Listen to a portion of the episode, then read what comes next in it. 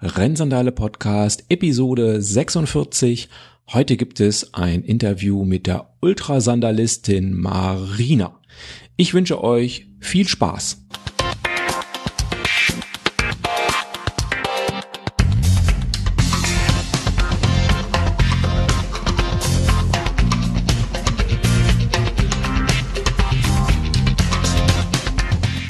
Ich freue mich immer über weibliche Gäste im Podcast und mein heutiger Gast Marina habe ich in Bottrop beim diesjährigen Herbstwaldlauf getroffen und sie hat direkt zugesagt, in den Podcast zu kommen. Herzlich willkommen, Marina. Ich habe geübt.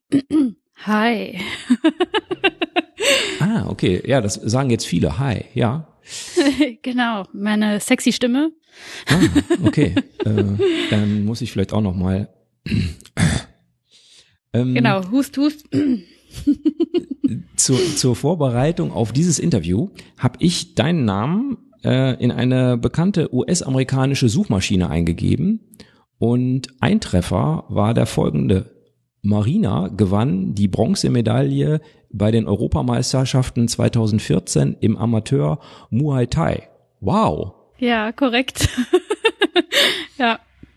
Ja, also 2014 könnte circa fünf Jahre her sein da hast du offensichtlich äh, Kampfsport betrieben und auch erfolgreich. Oder gibt es nur vier Leute, die es überhaupt in Europa betreiben und du bist Dritte geworden? Nee. Nee, ähm, tatsächlich genau. Also ich mache, also ich mache immer noch Muay Thai auch tatsächlich ähm, und war da im zweiten Jahr und äh, war vorher schon, also meinen ersten Kampf habe ich tatsächlich auch gewonnen. Das war ganz spannend. Und dann wurde ich gefragt von meinem damaligen Gym, ob ich äh, an der Europameisterschaft teilnehmen möchte, weil ich mich qualifiziert habe von meinem Verband. Ja, und dann habe ich äh, quasi aus dem Nichts direkt zugesagt und äh, bin dort gestartet, genau. Und ich hatte eine Gegnerin, die war ähm, auch im Thailand, da muss man immer viel Respekt vorhaben und äh, auch eine A-Klasse-Kämpferin. Also A-Klasse bedeutet Profi, die auch dort starten durften. Das wusste ich zu meiner Zeit noch nicht und ja, habe dann leider bei ihr dann auch verloren, aber trotzdem noch die Bronzemedaille bekommen. Ja, Wahnsinn. Also Respekt. Äh. Danke. Aber jetzt ist ja Rennsandale kein, kein Kampfsport-Podcast, zumindest noch nicht, obwohl wenn man die drei Interviews mit den Ultraläuferinnen anguckt, äh, könnte man ja schon zu dem Gedanken kommen, dass es vielleicht irgendwie ein Kampfsport-Podcast ist. Dann bist du ja irgendwie übers Muay Thai trotzdem zum Laufen gekommen. Ja, das ist richtig. Soll ich das jetzt erzählen? Ja, genau, erzähl das mal. genau. ähm, also es ist so, dass wenn man äh, kämpfen möchte im Muay Thai, dass man eben so eine gewisse Wettkampfvorbereitung hat, die auch ziemlich hart ist. Also man geht quasi zweimal am Tag trainieren, äh, sieben Tage die Woche ohne Ruhetage und äh, morgens macht man quasi kurze Läufe, also so maximal acht Kilometer, schnell auf dem Schwitzanzug, damit man so richtig viel Wasser verliert und abends geht man halt nochmal zusätzlich trainieren. Und dadurch habe ich halt angefangen immer mit so fünf, also vier bis fünf Kilometer Läufen. Also ich wusste es damals auch gar nicht, weil ich habe kein Equipment. Also ich bin einfach um den Block gerannt und äh, habe dann immer gehofft, das sind so vier, fünf Kilometer. Ähm, genau. Und dann habe ich eine Freundin kennengelernt aus meinem Gym, die ähm, Daniela. Und die wollte unbedingt mal einen zehn Kilometer Lauf machen, also einen Wettkampf. Und dann habe ich einfach mich direkt mit angeboten. Ich sagte, zu zweit ist immer besser als alleine. Lass uns doch einfach mal einen Wettkampf machen. Genau, und dann habe ich quasi einfach aus dem Nichts heraus einen 10-Kilometer-Lauf gemacht. Damals dachte ich auch, es wäre viel, viel langsamer. Ich habe vor einem Jahr herausgefunden, also ich habe die Urkunde gefunden und wusste irgendwie, dass ich dann doch 54, Kilo, äh, 54 Minuten gelaufen bin. Und ich dachte irgendwie, ich wäre 58 Minuten gelaufen. Also das dachte ich dann tatsächlich jetzt auch drei Jahre. Und äh, genau, dann fing ich halt an, also das war es dann auch, also zehn Kilometer, das war dann so, ja, habe ich geschafft, wunderbar. Und ähm, habe dann einen anderen Freund im Gym kennengelernt, ähm, auch ein Läufer, der viele Marathons schon gelaufen ist und auch Ultrawettkämpfe. Und da sind wir irgendwie ins Gespräch gekommen. Und ich fand das sehr interessant. Und ich habe auch gesagt, irgendwie auf meiner To-Do-Liste steht Marathon. Also irgendwann muss es mal gemacht haben. Ja. Ja, und dann dachte ich, warum nicht jetzt? und habe dann äh, quasi einfach gesagt, ja, dann äh, probierst es jetzt, machst es. Hatte auch, äh, das darf man ja nicht so laut sagen, aber ich hatte auch keinen Trainingsplan oder so. Ich habe einfach mal ihn gefragt, was muss ich denn so laufen, dass ich mal einen Marathon machen kann und welcher sich so eignen würde. Und ähm, ja, hab's dann einfach tatsächlich gemacht. also ich bin dann ähm, mal 15 Kilometer gelaufen, mal 20 Kilometer, oft auch immer noch ohne Uhr. Also wir hatten so eine Strecke bei uns, da wussten wir, die hat vier Kilometer. Die war irgendwann mal ausgezeichnet hier bei mir. Und äh, da bin ich dann einfach mal gelaufen, immer Runden, bis ich dann halt eben die Kilometerzahl hatte, die ich so im Kopf hatte. Und ähm, Genau, dann war im August, da war ein Halbmarathon. Da habe ich gedacht, ja, das wäre doch super. Also im Oktober wäre der Marathon. Ich habe mich damals für den Essen-Marathon, ähm, den habe ich ausgesucht äh, und dachte dann, ja, im August, ach, perfekt, läufst du noch einen Halbmarathon, dann weißt du, wie das ist. Mhm.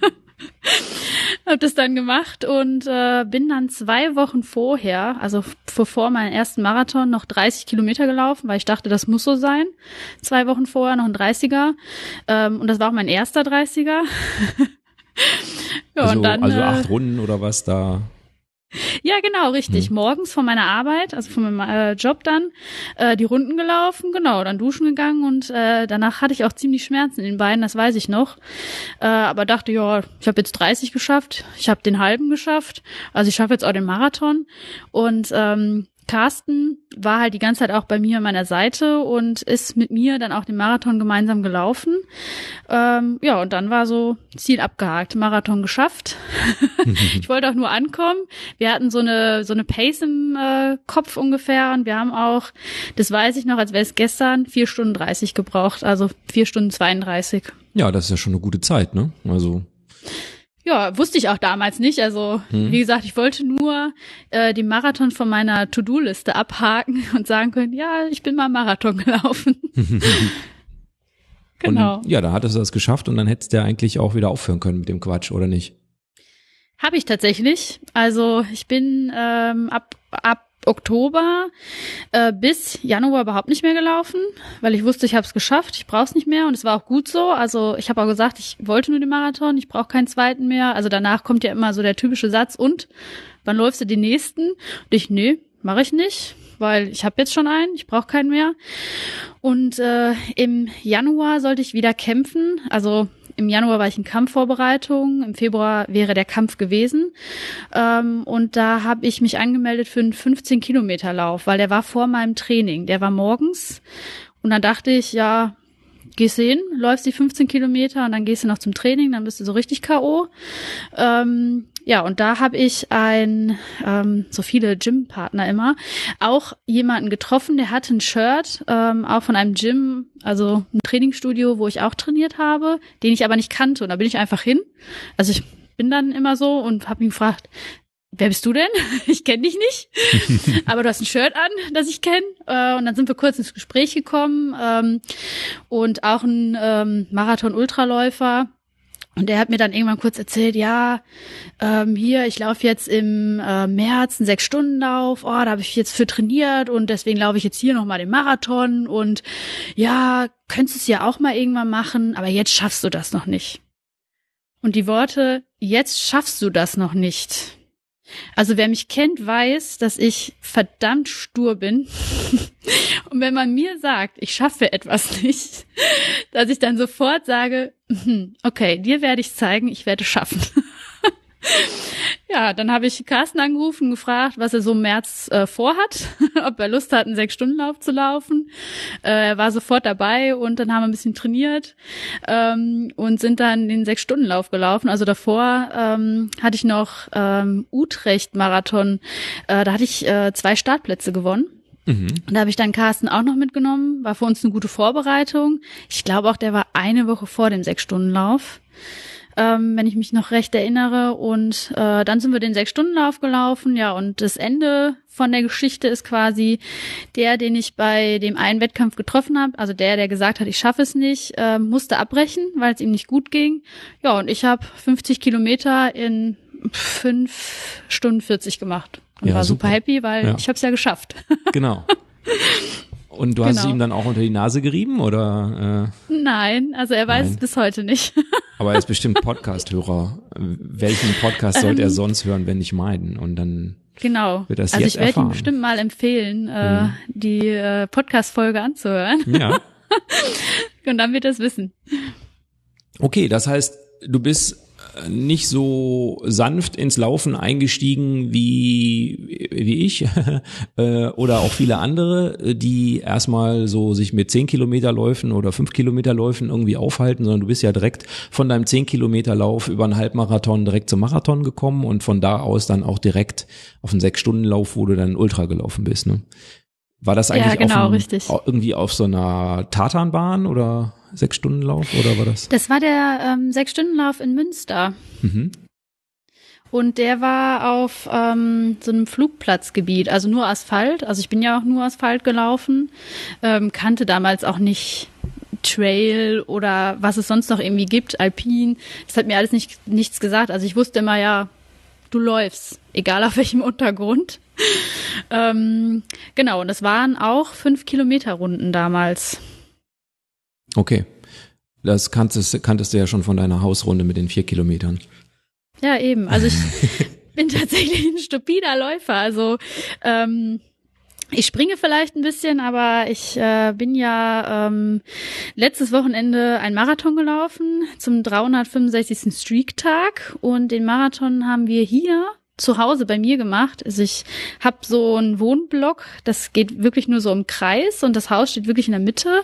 Und ja, dann haben wir uns gedacht, warum nicht einfach mal einfach die Straße so rumlaufen, bis wir Marathon haben. Und das sind äh, 300 Meter Okay. Kreisrunden. ja. Ja, und das äh, kann ich ganz gut.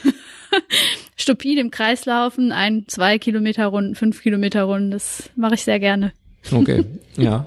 Das äh, ist auch nochmal eine Sonder eine Herausforderung eigentlich, ne? Aber gut, wenn für, für dich keine ist, äh, also nochmal so immer die gleiche Strecke. Also ich, ich laufe öfter aktuell so ein bisschen auf, äh, auf äh, Sportplätzen rum, also um Sportplätze, nicht auf, sondern um.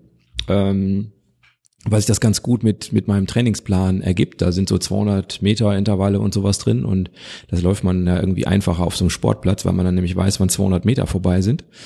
Und äh, insofern, äh, ja, also ich habe heute nur neun Kilometer auf dem Sportplatz geschafft und nicht Muss mal 30. Marathon ausprobieren. Marathon ist super. Ja, äh, ja, das kann natürlich sein, dass das, äh, dass ich es einfach noch nicht ausprobiert habe, genau. Aber ich habe zu viel Respekt davor im Moment. Also nee, nee, nee, Marathon steht erstmal im Moment nicht an. So, also du, du gehörst ja vielleicht für die Hörer, die das ähm, nicht wissen, also du gehörst aktuell zur Altersklasse W30, wie ich gesehen habe, oder international gibt's wohl eine andere Altersklasse, die nennt sich W23, weiß nicht, wie man darauf kommt, aber ähm, du bist dann Marathon gelaufen und du bist dann Ultra gelaufen. Jetzt wissen wir also auch, wie du vom Marathon zum Ultralaufen gekommen bist. Aber wir wissen noch nicht, warum du in meinem Podcast auftauchst, denn ich lade ja nicht jeden ein, der irgendwie Ultra läuft, sondern natürlich nur besondere Menschen. Und ähm, was könnte das gewesen sein, Marina, weshalb ich dich in den Rennsandale-Podcast eingeladen habe? Ja, wie der Name schon klingt, könnte um Sandalen gehen. Richtig. Ich lüfte das Geheimnis. Genau, lüfte das Geheimnis, wie es dazu kam, dass du auf diese schiefe Bahn geraten bist und äh, es mit Sandalen probiert hast. Waren Schuhe zu teuer oder Ja, als Läufer wird man arm, ne? Da Mhm. muss man gucken, was man kriegt auf jeden Fall. ja, alte Autoreifen umgebaut zu Sandalen? ja, genau. Ja. Mit Schnürsenkel. Ja. Hast du Ja. mal gemacht? Ähm, äh, nee, tatsächlich noch nicht. Das steht noch an. Aber siehst ich kenne einen, der es gemacht hat.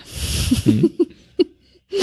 ähm, nee, ich ähm, bin äh, 2017 ja den Sechs-Stunden-Lauf auch gelaufen und da habe ich jemanden gesehen, der in Sandale gelaufen ist. Das fand ich äh, ziemlich abgespaced damals und äh, habe auch irgendwie nur so den Kopf geschüttelt und gedacht, ähm, geht das überhaupt? Aber ich fand es dann auch irgendwie total cool und faszinierend, ähm, so dass ich tatsächlich einfach mal gefragt habe, was sind das denn für Schuhe, in Anführungsstrichen. Äh, kam dann kurz ins Gespräch und äh, hat mir dann gesagt, ja, Luna Sandals hat er und ähm, dann sind auch ein paar Tage erstmal vergangen, aber ich habe dann tatsächlich einfach mal im Internet geschaut äh, und mir ein paar bestellt. Also ich fand das so spannend und interessant und äh, ich mache ja gerne verrückte Sachen und ähm, habe mir die dann auch einfach mal zugelegt und es hat aber eine Weile gedauert, bis ich überhaupt mal in den Sandalen gelaufen bin. Also ich hatte immer Angst vor Verletzungen oder ne, dass da irgendwas passiert oder dass ich dann den nächsten Lauf nicht so richtig laufen kann. Ähm, und habe dann, also die standen bestimmt drei oder vier Monate einfach nur in meinem Regal, bis ich dann einfach mal auf die Idee kam, die jetzt anzuziehen und eine Runde zu drehen. Ja, und dann fing ich an, ähm, ich glaube das erste Mal dann irgendwie so acht Kilometer. Und man muss halt auch dazu sagen, also du hast ja schon angesprochen, Muay Thai, ähm, wir trainieren immer barfuß. Das heißt, meine Fußmuskulatur ist so gut, ähm, also Gott sei Dank so gut, dass ich damit auch äh, von Anfang an gut zurechtkam. Also ich brauchte keine Einführung oder ne, erstmal Gewöhnungsphase. Also es ging schon ziemlich zügig, aber ich habe mich nicht getraut, ähm, krasse Ultraläufe mit den äh, Sandalen zu laufen, sondern habe tatsächlich einfach nur zehn Kilometer Wettkämpfe damit gemacht, so als Alternative. Und auch erst dieses Jahr dann wirklich angefangen, in Sandalen die Ultras zu laufen. Ja, also meine, man kann es im Podcast konnte man es ja nicht feststellen, aber als du acht gesagt hast, ging auch meine Augenbraue nach oben irgendwie, so acht Kilometer zum Einstieg. Liebe Kinder, nicht nachmachen, genau. Es sei denn natürlich, ihr habt auch eine Bronzemedaille im Muay Thai, dann äh, kein Problem. Ja, genau. das heißt, ähm, du hast dir jetzt ein paar Luna-Sandalen gekauft. Welche sind das denn? Weißt du das? Das sind die Monos. Die Monos, ah, die habe ich ja auch. Mhm. Und, ähm, der Allrounder. Der Allrounder, genau. Äh, das heißt, dass ich muss mir keine neuen Sandalen kaufen, um Ultra zu laufen. Das ist jetzt auch schon mal wichtig für mich, dass ich, äh, dass ich das, nein, war Definitiv Spaß. nicht, ja. Nee. ähm, und was gefällt dir daran? Also, es ist ein bisschen verrückt, okay, aber. Ja, ich finde es, ähm, also ich habe tatsächlich mit Schuhen oft im Sommer Probleme, ähm, weil ich oft dann Blasen bekomme oder meine Füße anschwillen, vor allen Dingen bei Ultraläufen im Sommer. Mhm. Ähm, da habe ich schon immer viel, also Probleme mit gehabt, ähm, so dass die Schuhe irgendwann einfach extrem gedrückt haben. Und äh, jeder Läufer kennt es, hört es nicht gerne, aber man verliert halt auch den ein oder anderen Zehennagel. Weshalb ich dann echt dachte, also warum nicht einfach mal ähm, die Sandalen jetzt anziehen? Vielleicht hilft das ja auch, vielleicht komme ich damit zurecht. Und äh, mich hat auch ein ähm, guter Freund ähm, begleitet. Also wir sind einen ganz entspannten Trainingslauf, sind wir gemeinsam gelaufen und er kommt aus Holland und ist auch Luna-Läufer. Und ähm, ihm habe ich das so ein bisschen gesagt, ah, ich habe Angst und Respekt vor den langen Läufen. Ich habe Angst, mich irgendwie zu verletzen und äh, er hat dann einfach gesagt, ja, mach doch einfach.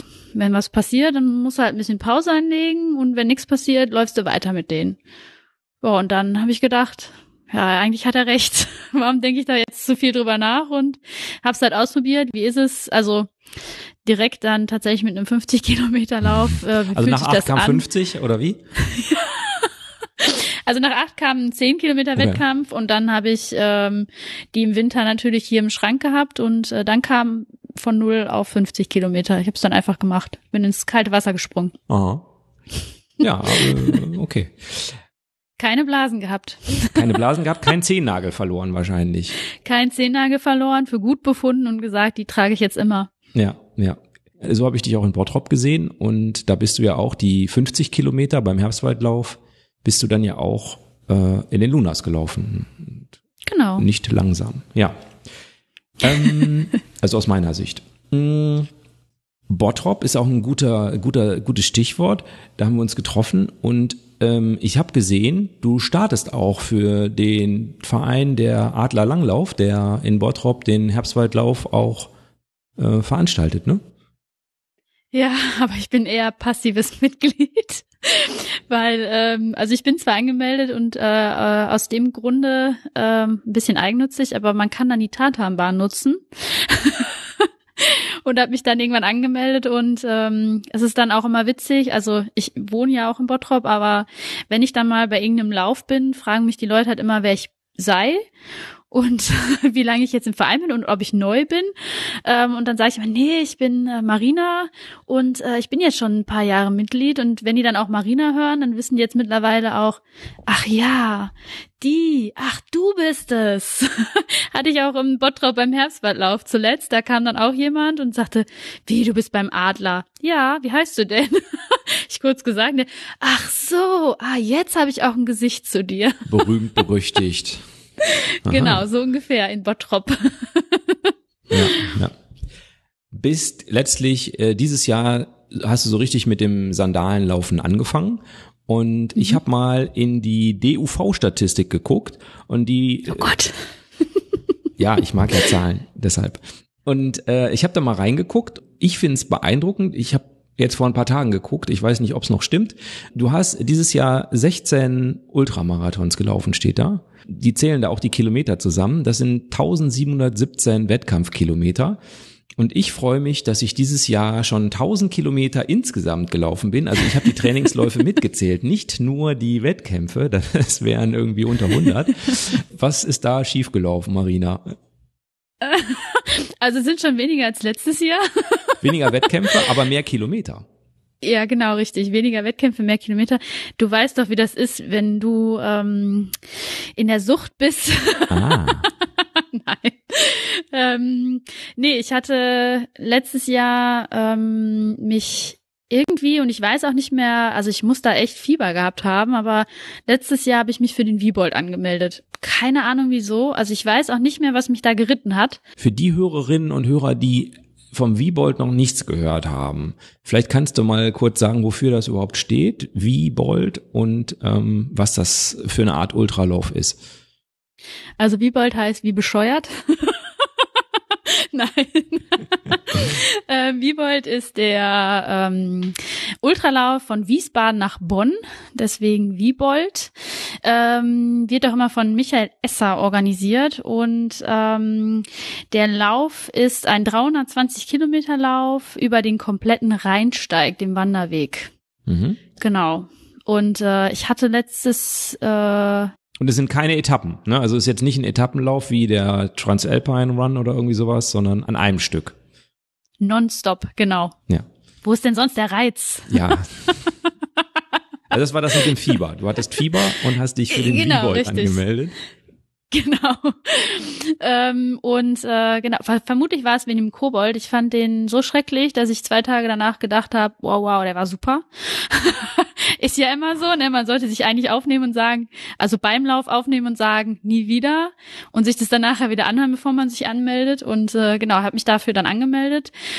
Ja, und wenn man weiß, man hat irgendwie 320 Kilometer vor der Brust, muss man natürlich irgendwie ein bisschen äh, dafür trainieren. Und ich starte tatsächlich bei so vielen Ultraläufen, weil das meistens meine Trainingsläufe für einen Lauf sind. Deswegen entstehen auch oft viele Läufe bei mir, also deswegen stehen auch viele Duftläufe in der Duftstatistik. Ähm, und deswegen habe ich auch dieses Jahr die meisten Kilometer gemacht, glaube ich. Ja, ich meine 320 Kilometer damit. ähm, also ich, der, hat 320, das sind 200 Meilen. Ne? Das ist wahrscheinlich der Gag, Gag da dran, oder? Dass es ein 200 genau. Meiler ist. Ne? Ja, ich sage auch viel lieber 200 Meilen, das klingt viel cooler. Das klingt cooler, definitiv, ja. Aber es ist natürlich auch äh, eine respekteinflößende äh, Distanz, die du da bewältigt hast. Ich habe mir angeguckt, du, du warst da ja auch ein bisschen unterwegs. Also 320 Kilometer mhm. läuft man ja nicht in 23 Stunden, sondern ja, ich weiß nicht, ob du es weißt, wahrscheinlich schon. Ja. ich, ich, äh, das ist mein absolutes Highlight und ich glaube, ich werde diesen Lauf für immer ähm, in Erinnerung halten, weil der echt äh, ein ganz, ganz tolles Erlebnis war. Also ich will niemanden motivieren, 200 Meilen zu laufen, aber ähm, es war wie sieben Tage im Urlaub zu sein. Also du warst komplett weg, also du warst in einer anderen Welt und ja, ich bin 76 Stunden gelaufen. Ähm, ich hatte aber eine fette Crew, also viele Freunde, die ähm, mich überrascht haben auch teilweise, die ähm, Stücke mit mir gelaufen sind. Und ich habe ähm, einen Läufer kennengelernt dort, der Nils. Mit dem bin ich dann irgendwann, ich weiß doch gar nicht mehr, wann das war, ich glaube in der ersten Nacht, dann auch gemeinsam gelaufen. Weil zu zweit läuft es sich ja immer besser als alleine. Also ich kann dann immer jemanden zuquatschen, dann bin ich immer zufrieden. Mhm. und äh, genau, dann äh, haben wir uns irgendwie so eingestimmt und äh, man muss halt auch immer gucken, wie ist es mit der Müdigkeit. Also ich war ja schon da ein bisschen erfahren zumindestens, dass ich sagen konnte, ich weiß, wie ich reagiere, wenn ich so den äh, die erste Nacht überstanden habe äh, mit Müdigkeit und Co. Und ähm, ja, da haben wir uns ein bisschen eingestimmt und ähm, dann auch immer abgesprochen, wenn jemand schlafen musste, ähm, dass wir warten oder auch ne, äh, versuchen irgendwie 15 Minuten ähm, Powernap zu machen gemeinsam und dann weiterzulaufen. Ja. Aber 76 Stunden, das muss man sich ja noch mal ein bisschen klar machen, das sind ja über drei Tage. Mhm. Mhm. Korrekt, ja. Also da ist ja nicht nur eine Nacht ohne Schlaf, was man vielleicht, äh, wenn man Kinder hat, schon mal irgendwie hatte äh, oder vielleicht auch so mal schon mal hatte. Das sind ja drei Nächte. Also ja. Also du weißt doch, wie das ist mit den Einhörnern, ne? Also nee, ähm, es ist schon eine ziemlich krasse Erfahrung, auch das krasseste, was ich jemals gemacht habe. Also das würde ich auch niemals verleugnen. Ähm, aber ähm, mir kamen die anderen Ultraläufe ziemlich zugute. Also ich habe viel mentale Kraft äh, bei den anderen Läufen auch äh, gesammelt. Also ähm, die ganzen Nachtläufe oder den Juno, den ich da vorher auch gemacht habe. Ähm, wobei ich immer am meisten Angst hatte, äh, müde zu werden. Weil das ist in der Nacht, das ist für mich das Schlimmste. Also ich habe Läufe schon gehabt, da kann ich mich an die Nacht nicht mehr erinnern. Also ich habe geschlafen, während ich gelaufen bin. Also da habe ich wirklich eine Lücke, weil ich weiß nicht, ich bin einfach ges also geschlafwandelt sozusagen. Ich bin gelaufen und habe geschlafen. Und da hatte ich halt am meisten Angst, wenn man so taumelt, ähm, ne, in einer fremden Umgebung und dann nicht weiter weiß. Und das war tatsächlich das kleinste Problem überhaupt. Also in der ersten Nacht war ich überhaupt nicht müde, gar nicht. Also bin ich komplett durchgelaufen. Und in der zweiten Nacht, da haben Nils und ich versucht, so ein bisschen zu ähm, schlafen.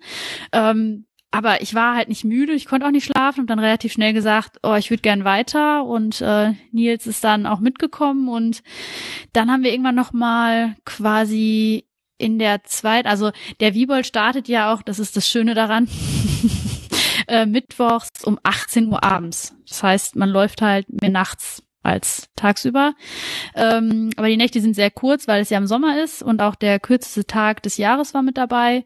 Ähm, aber in der zweiten Nacht sozusagen ähm, wollte Nils noch in der Turnhalle pennen und ich habe mich dann auch hingelegt und da hat aber irgendeiner geschnarcht und ich konnte überhaupt nicht schlafen und ich habe dann auch meine Beine gemerkt und dass ich irgendwie ein bisschen Schmerzen habe, einfach vom vielen Laufen und dann habe ich irgendwie gedacht, nee, du läufst jetzt weiter, dann denkst auch nicht darüber nach äh, und bin dann auch aufgestanden, Kaffee und ähm, ich äh, bespaße mal gerne auch die Crew oder auch die Helfer und äh, bin dann direkt raus und habe alle belächelt und ha und wie geht's? Und Party? Und da ah, ist doch alles so toll hier.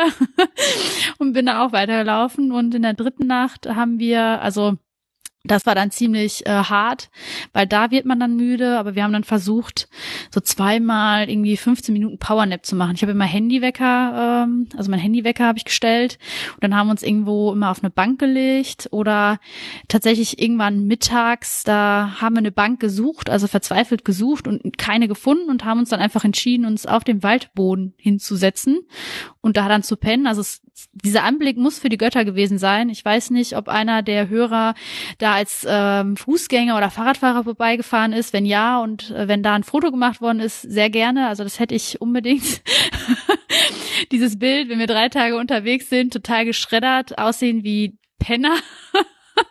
und da 15 Minuten schlafen, das, äh, ja, das war schon ein Highlight. Bis auf die 600 Euro Laufuhren, ja, genau. Ja, und mein Handy eigentlich, ne? Aber man kann, also wenn man so lange läuft, dann äh, denkt man auch nicht mehr klar. Also man fängt an, deswegen auch die Einhörner zu halluzinieren. Also da gibt's eine Geschichte, wir sind nachts dann gelaufen und ich habe ähm, Nils hören sagen, heb mal die Uhr auf. Und dann habe ich ähm, nach unten geguckt, ah, da lag so eine Taschenuhr. Ähm, ich heb die Uhr auf und dann werde ich plötzlich wieder klar in meinen Augen und merke, ich habe einen fetten Stein aufgehoben. hab mich dann peinlich berührt umgedreht, gemerkt, es hat keiner realisiert, hab den Stein weggelegt und bin weitergelaufen.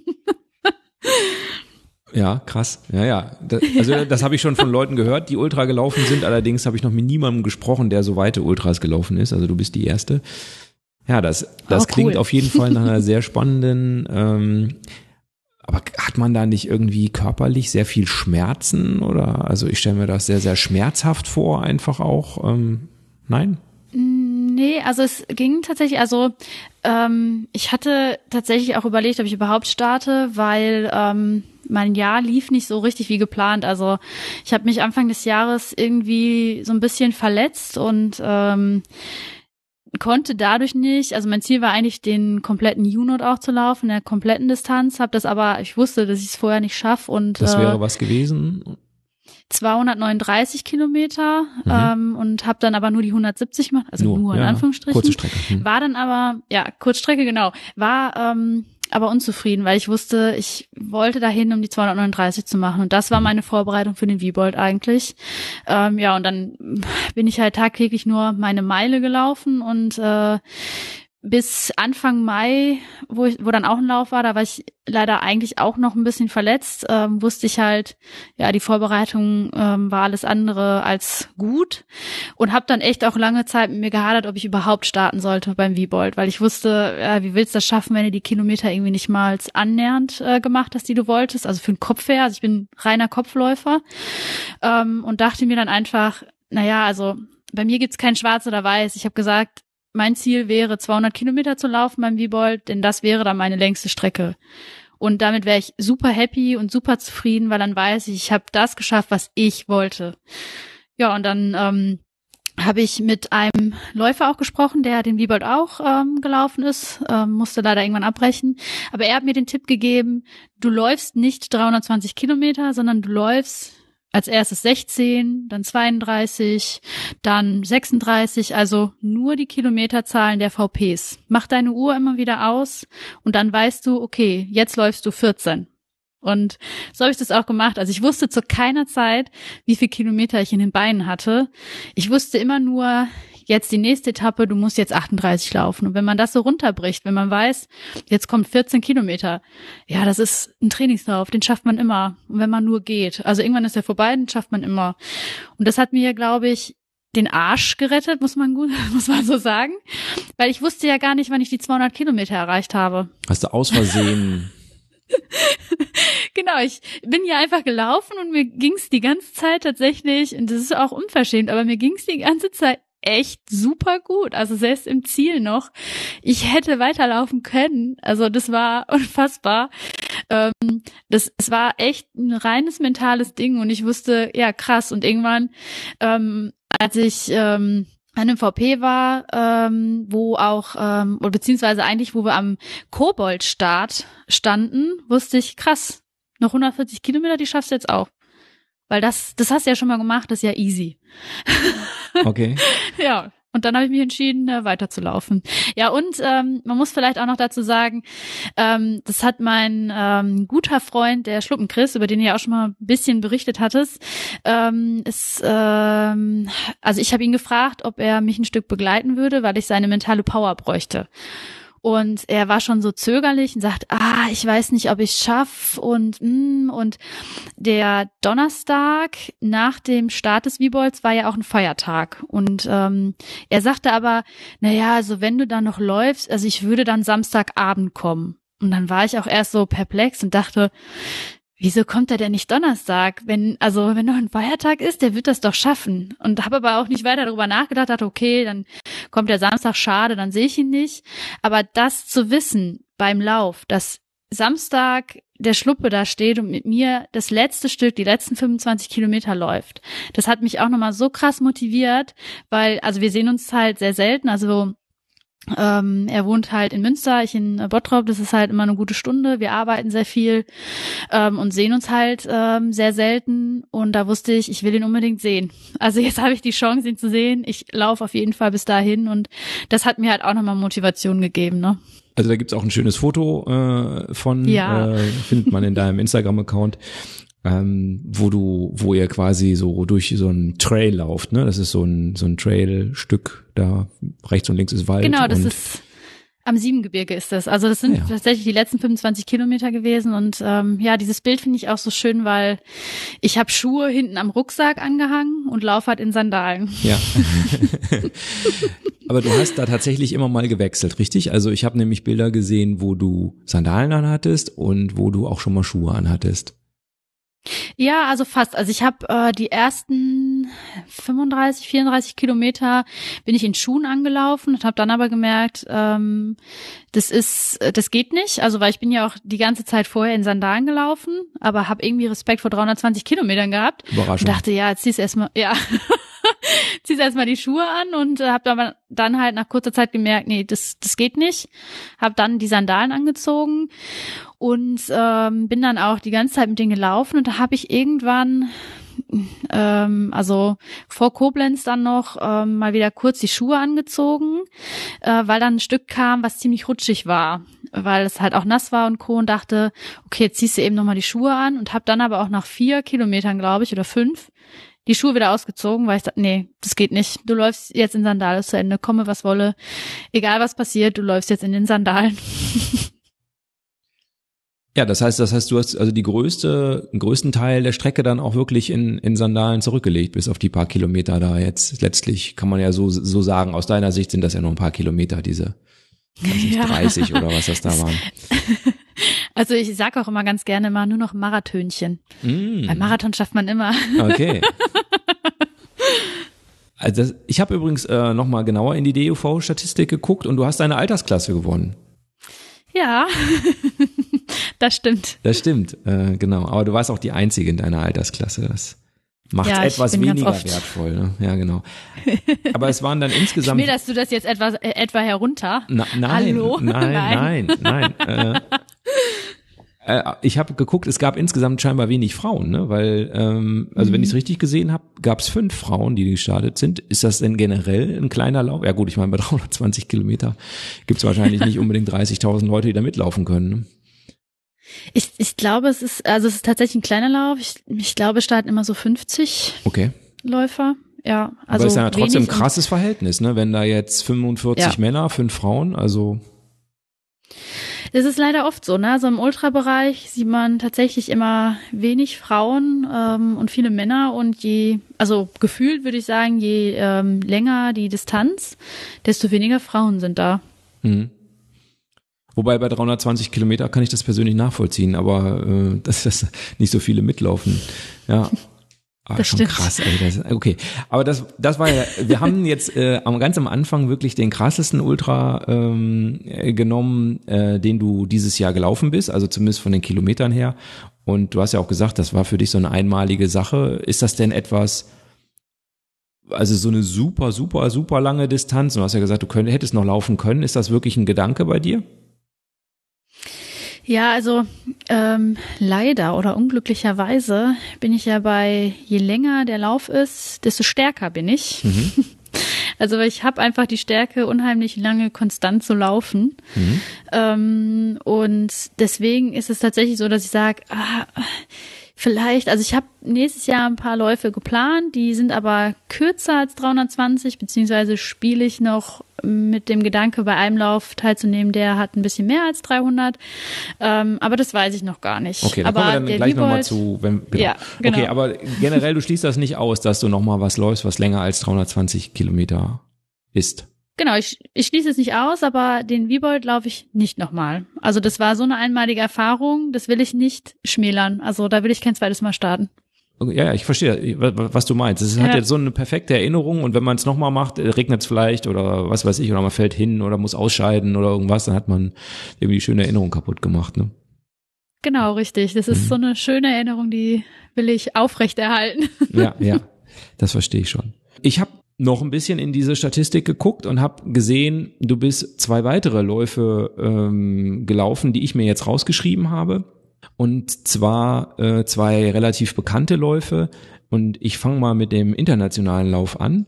Ähm, es gibt ja den UTMB und am besten erklärst du uns, was das ist. Warte, ich, ich muss schnell noch eine äh, Abkürzung für nein. ähm, ja, der UTMB ist einer der, ich würde fast sagen, weltberühmtesten Läufe.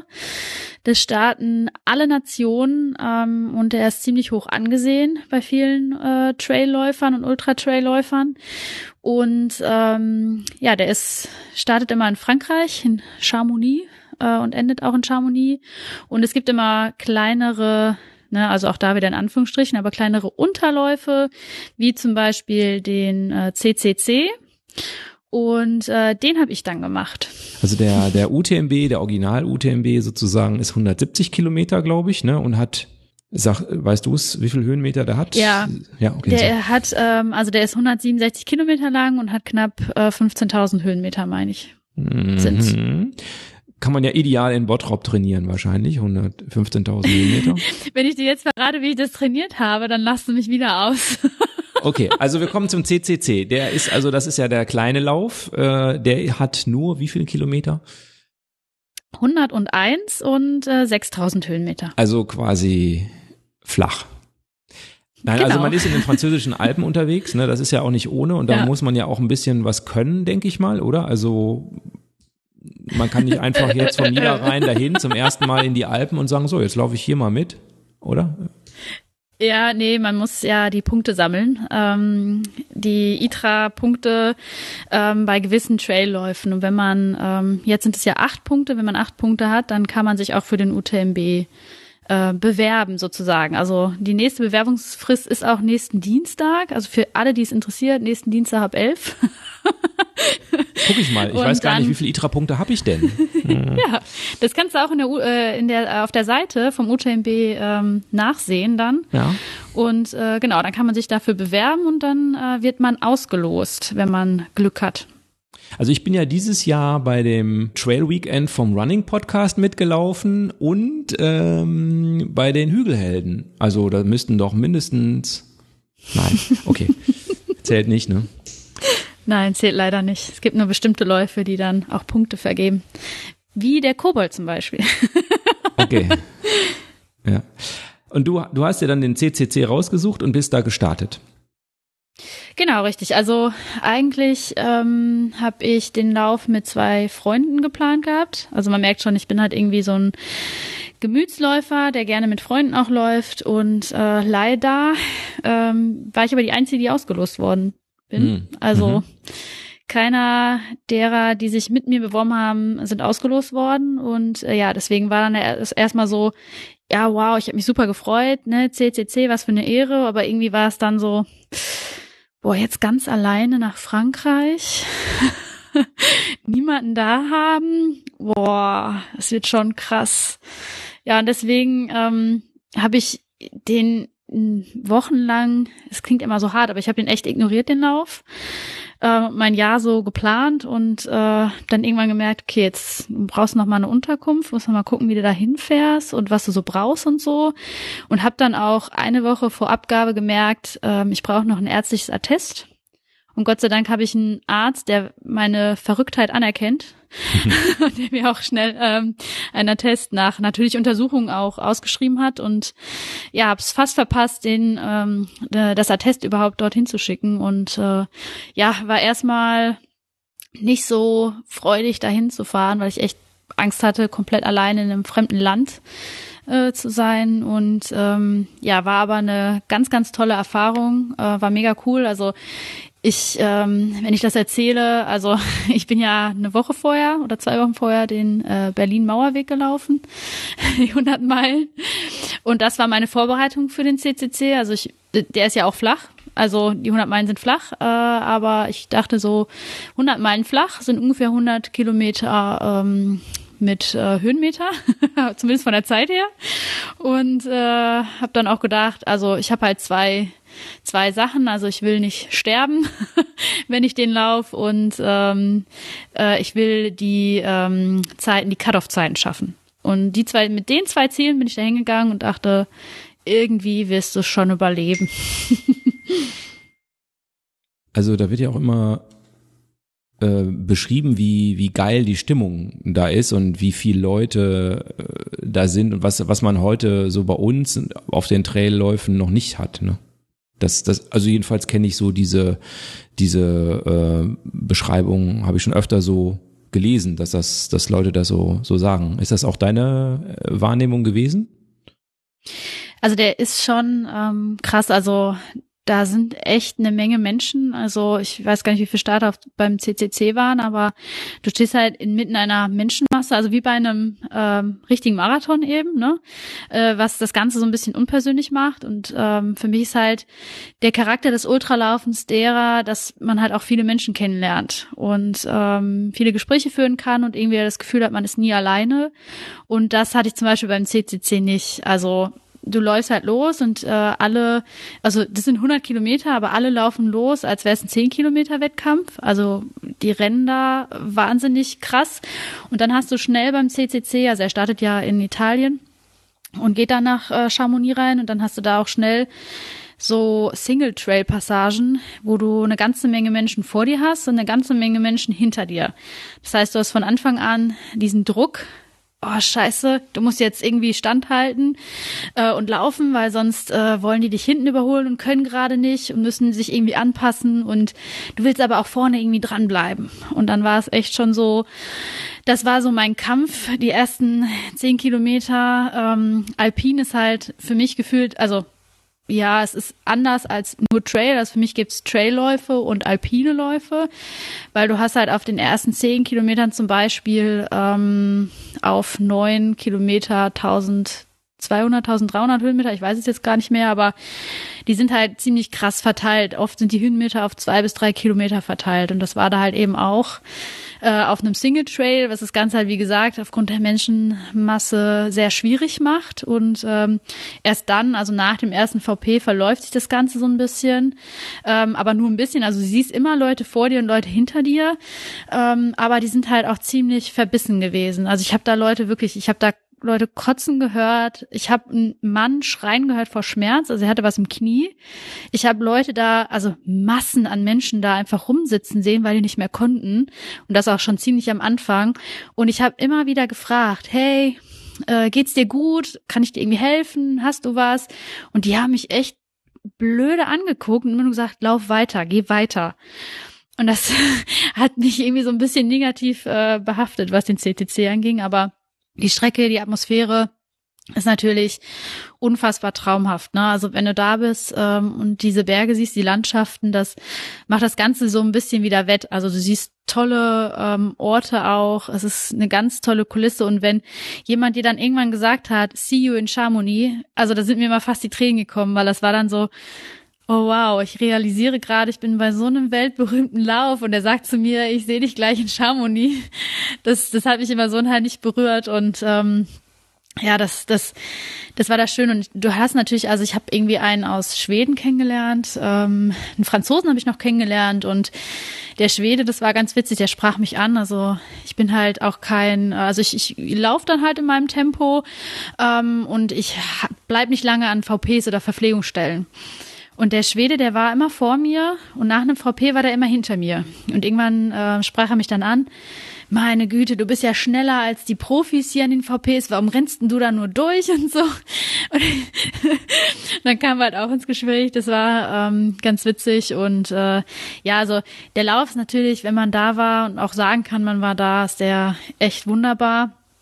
Ähm, wenn man aber eher tatsächlich die Läufe genießt mit Freunden, ähm, kleinere Ultraläufe, würde ich immer eher das äh, vorziehen. Ja. Hm. Also ich habe auch noch mal in die Zahlen geguckt für alle, die das jetzt einschätzen wollen. Also du hast tatsächlich recht gehabt, zum Mauerwegslauf kommen wir gleich nochmal, aber du hast ziemlich genau die gleiche Zeit gebraucht. 20 Stunden ja. 13 hast du gebraucht. Und äh, die Siegerin, was ja jetzt dann äh, gut vergleichbar mhm. ist, die Siegerin hat 12 Stunden 10 gebraucht. Also das äh, ja.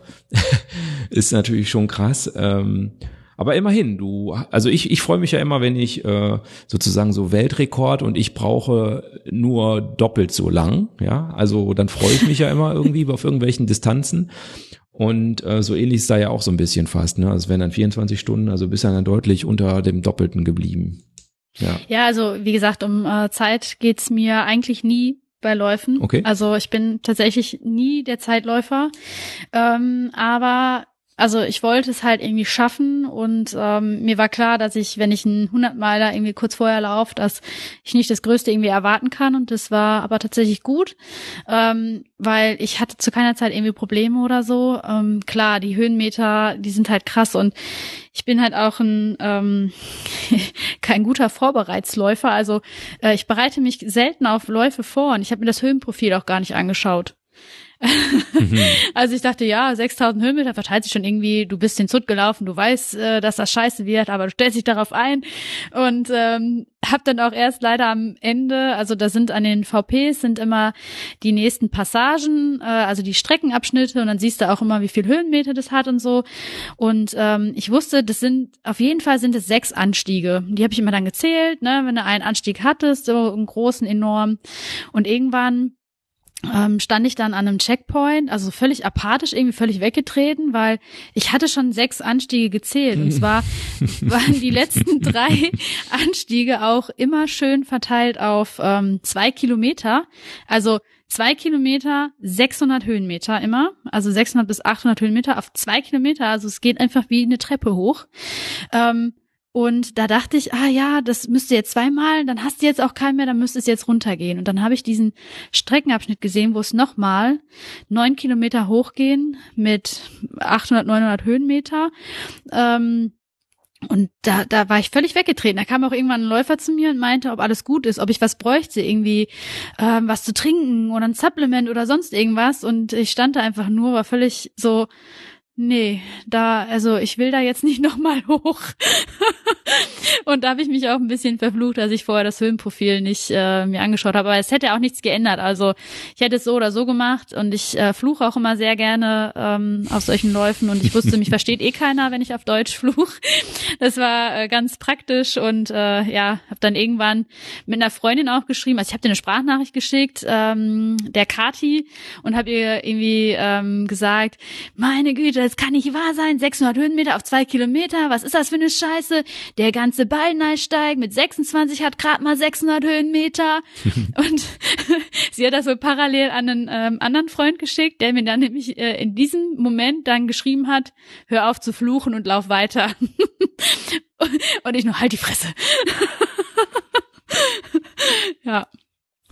nee, also ähm, nee, äh, ich weiß, also, ne, ich habe am Anfang schon erwähnt, ich bin ein mentaler Läufer, also ich weiß irgendwann, ähm, ich schaff das. Es wird hart und ich muss da auch irgendwie durch und kämpfe auch und ähm, bin dann oft einfach nur, wenn ich merke, oh, jetzt wird's dunkel, komm, beeilst dich einfach mal. Äh, guck auch selten auf Uhr, beziehungsweise habt ihr auch selten an und ähm, ja, also wenn, ähm, also mir hilft's eigentlich auch nicht, wenn mir jemand auf mich einredet. Also wenn er sagt, oh, du bist so toll und du schaffst das, ist natürlich immer schön. Aber ähm, da kamen dann auch Kommentare wie, du hast dir das selber ausgesucht, Pech, wo ich dann auch gar nicht mehr zurückgeschrieben habe, weil da war ich dann wütend. Sowas will man jetzt nicht hören. Aber hätte schreiben müssen wahrscheinlich, äh, wusste ich ja gleich, dass du das nicht schaffst. Das wäre. Ja, genau. Ja, genau, richtig. Dann, dann wäre ja. ich wahrscheinlich äh, ja.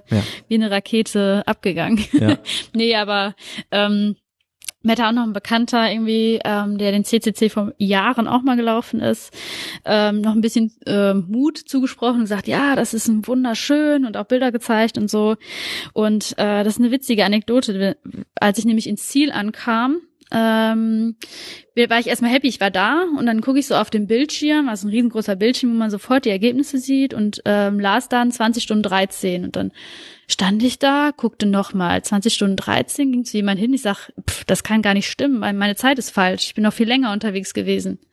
Nee, 20 Stunden 13 und dann ähm, fing ich, also ich bin auch kein emotionaler Mensch eigentlich, aber ich fing sofort an zu heulen, weil ich wusste, der Bekannte, der mir von dem CCC erzählt hat, war knapp zwei Stunden langsamer als ich und der ist eigentlich ein total schneller Läufer. und, und dann habe ich mich so gefreut, dass ich schneller als er war. Ich darf es gar nicht laut sagen eigentlich, wenn der das jetzt hört. Aber dass ich dann auch erstmal geholt habe. ja, auf jeden Fall. Ist ja auch eine tolle Leistung. Also ähm, auch da habe ich natürlich ein bisschen in die Zahlen geguckt und ähm, ich habe wenn ich das richtig rausgelesen habe, gab es 1577 Starterinnen, also zu dem Thema, es gibt nicht so viele Ultraläuferinnen, da halt schon.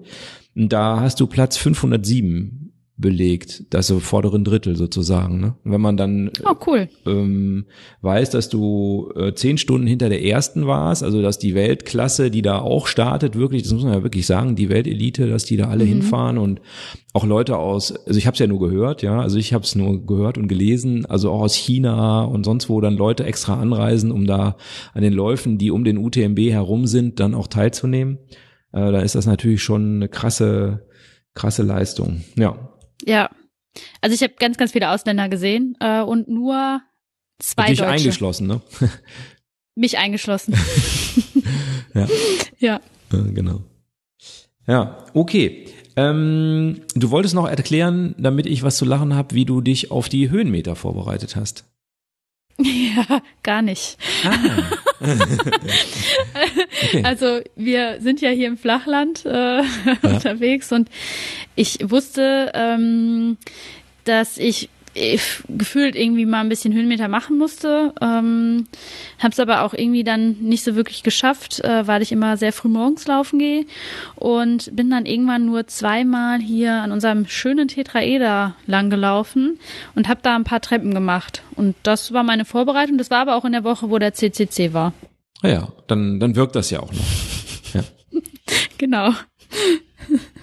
Es hilft, sich Mut äh, zuzusprechen das wird scheiße, aber du schaffst das. Oder wenn jemand anruft und sagt, du schaffst es nicht. Ja, genau. Das ist die genau. Alternative. Weißt du jetzt Bescheid. In Zukunft rufst du mich an und sagst, du schaffst ja. es nicht. Genau. Äh, sag mir Bescheid, sowas kann ich. Ja, sehr gut. Mauerwegslauf, den hast du schon angesprochen, den hast du ähm, davor gemacht als Vorbereitungslauf. Und ähm, das ist ja auch ein, in Deutschland zumindestens sehr bekannter Lauf würde ich sagen, oder? Also da mhm. sind ja schon einige Leute unterwegs, ja.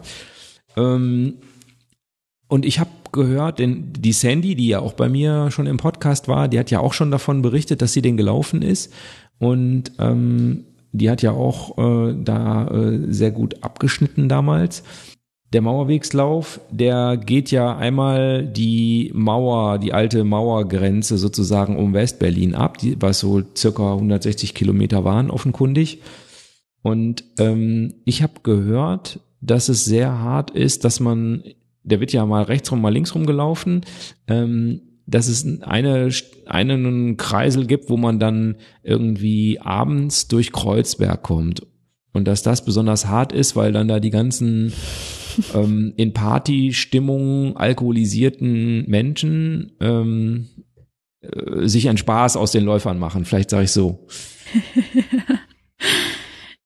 Ja, also ich bin ihn ja jetzt zweimal gelaufen, das, so, okay. ähm, wie du jetzt schon angesprochen hast. Hm. 2018 bin ich tatsächlich mit Sandy dorthin gefahren und bin gemeinsam mit Sandy gelaufen. Hm. Mhm. Ähm, sie ist aber irgendwann dann vorgelaufen, weil sie einfach schneller unterwegs war als ich äh, an dem Tag. Ähm, und ähm, es gibt ja beim Berlin Mauerweglauf diese tolle Regel, wenn du zweimal dort bist, kriegst du eine Back-to-Back-Medaille. und deswegen bin ich auch einmal die Variante gelaufen mit Kreuzberg morgens, also am Alexander. Und dieses Jahr dann die Variante Alex äh, in der Nacht, also wie du schon berichtest mit Partyleuten. Aber ich fand es ganz witzig. ich finde das ja immer äh, spannend, dann auch zuzusehen, wenn man da Zuschauer hat, die äh, feiern und man läuft halt quasi da durch.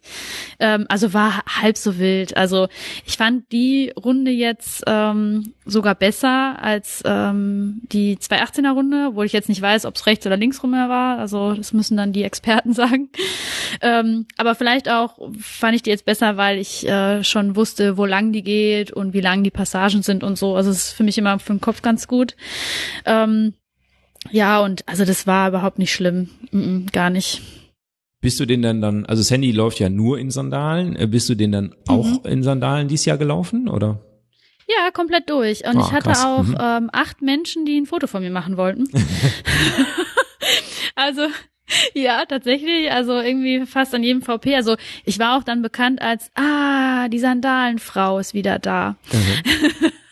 Auch der Orgina äh, Organisator, der stand irgendwie an einigen VPs und hat mich dann auch mal bejubelt. Also ich war da irgendwie schon so eine Berühmtheit und genau, ich wurde gefragt, ob man ein Foto von mir machen könnte, äh, weil ich doch so verrückt sei in Sandalen laufe. Ähm, fand ich aber auch ganz witzig. Und ich bin komplett durchgelaufen, also die 100 Meilen äh, in Sandalen. Was jetzt aber auch nicht schlimm war. Also es ist ja auch komplett flach. Ähm, war cool, ja, war schön. Krass. Ja, du bist ähm, Zweite deiner Altersklasse geworden da. Ja, die Gewinnerin ist äh, auch in meiner Altersklasse gewesen. Aber ich glaube, ich bin zehnte Frau geworden. Du bist zehnte Frau geworden, genau, insgesamt. Ja. Und es gab 214 Starterinnen, wenn ich das richtig gesehen habe. Ja, genau. Ich äh, wusste auch nicht, dass ich äh, so schnell war. Also auch da bin ich wieder dir ja von nicht so Etappe wichtig, zu Etappe gelaufen. sagst, ne? Nee, ist es tatsächlich nicht. Also ich bin äh, mit dem ähm, Tiger gelaufen. Äh, wir haben irgendwie gesagt, ja, vielleicht passt es. Und ähm, er ist aber viel schneller als ich eigentlich. Und ich dachte mir schon, oh, verrückt. Also ich kann mich wahrscheinlich nicht an den halten. Also das wird mir zu schnell irgendwie. Und dann haben wir aber relativ schnell bemerkt, dass ihm das zu viel wird, weil er war halt auch verletzt und konnte halt auch nicht so viel trainieren, ähm, wo er sich dann echt so 70 Kilometer, also irgendwann dann zum Ende hin ein bisschen gequält hat, äh, meine Pace zu halten. Und dann haben wir uns halt getrennt und ich bin dann weitergelaufen und ich habe dann irgendwie mein Tempo gehalten. Also ich weiß auch nicht äh, wie und also ich habe auch nie, also ich habe nie drauf geguckt. Mir war mal wichtig, wie viele Kilo Kilometer bis zum nächsten VP, äh, damit ich was essen kann und äh, wusste da auch da nicht, wie viele Kilometer ich hatte. Und äh, als ich dann irgendwie, ich glaube, es 400, 500 Meter vom Stadion entfernt war, also du läufst ja so in ein Stadion dann rein, ähm, das war dann nachts irgendwann, ich weiß auch nicht mehr wie viel Uhr, aber ich habe dann den Schluppe äh, aufgeweckt, Ah. ich habe ihn angerufen, hatte ihn ans Telefon und sagte, du musst jetzt wach bleiben, ich nehme dich mit in mein Ziel. und bin dann mit Handy ins Ziel gelaufen, weil ich dann erst realisiert habe, dass ich irgendwie 20 Stunden 30 gelaufen bin. Und 20 Stunden 30 war für mich oder ist für mich eine Zeit, wo ich gedacht hätte, das erreiche ich nie. Also ich bin nie der total schnelle Läufer ähm, und war happy, dass ich, also ich wollte unter 24 gerne reinkommen, damit ich endlich ähm, die Gürtelschnalle auch bekomme. Äh, aber dass ich dann in 20 und 30 da reinkam, da das war so unfassbar. Äh, ja, das, äh, also manchmal glaube ich das heute nicht, aber ich habe die Urkunde hier liegen, also da gucke ich halt manchmal auch drauf und sehe das dann.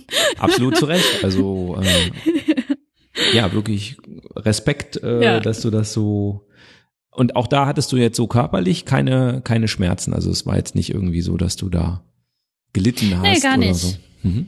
Nee, also überhaupt nicht. Du hast nur beim Berlin-Mauerweg hast du bestimmte Kilometer, da darfst du keine Kopfhörer ähm, umhaben. Also dann darfst du keine Musik hören, ähm, weil du dann halt auch Straßen passierst und so. Und das ist am Ende jetzt äh, von diesem Jahr bei dieser Variante eben so gewesen, dass das 40 Kilometer, glaube ich, vom Ziel war. Und das war halt abends, also es war halt dann schon dunkel und das hat mich dann irgendwann ein bisschen genervt, aber dann habe ich einfach gedacht, ja, dann packst jetzt dein Handy raus und machst halt laut Musik an. und bin dann äh, mit lauter Musik einfach äh, die ganze Zeit gelaufen, das war mir dann egal. Das ist ja so auch in Berlin, wenn man wenn man da läuft. Also ich meine, das war ja jetzt eine abgesperrte Strecke, hoffe ich jedenfalls, oder ist das nicht abgesperrt? Nee, das ist nicht abgesperrt. Okay, krass. Mhm. Ah, du musst an einer Ampel Muss stehen bleiben und so, oder? Ja, genau. Oh. Du, ähm, das ist ziemlich streng dort auch. Also wenn du, da sind halt Streckenposten und wenn die dich sehen, dass du eine rote Ampel überquerst zum Beispiel, wirst du sofort rausgenommen.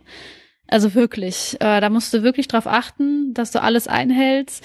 Ähm, natürlich, wie immer, du darfst nicht abkürzen oder sonst irgendwas, das ist klar, ne? Mhm. Aber die sind da sehr, sehr streng, was äh, Missachtung der Regeln angeht. Krass. Also ich, ich war dieses Jahr zweimal in Berlin und bin da auch laufen gegangen. Und ähm, wenn man recht früh laufen geht, dann muss man ja gar keine Ampeln beachten, weil da ist auch noch nicht viel los. Aber ähm, wenn ich bin ja auch dann zu so Berufsverkehrszeiten, da hat man ja irre Abgase und so und das ist ja total ätzend. Also ich, ich laufe ja hier am Niederrhein, da bei uns gibt's keine Ampeln, ja. Also das heißt, ich kann ja hier 100 Kilometer theoretisch, also könnte ich, wenn ich es könnte, könnte ich hier 100 Kilometer laufen ohne eine Du Ampel. kannst. Äh, nein. Und ähm, Doch. du, ich bin mental noch nicht bereit. Ähm, Ja, okay. Auf jeden Fall äh, könnte ich und also Ampeln ist echt kein Problem hier. Und wenn man dann da läuft und dann muss man wieder irgendwie an der Ampel warten und dann nochmal mhm. und so, ach, ist das ätzend und ich weiß nicht, ob ich schon mal im Podcast erzählt habe.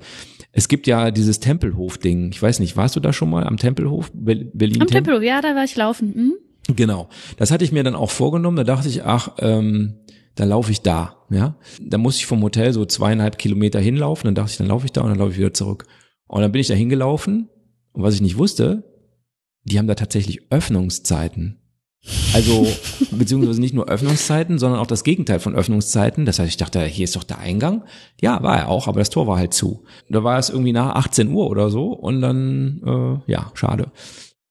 dann stand ich da. Aber das, das wusste ich auch noch nicht. Äh, und ich wollte Intervalle laufen, ja.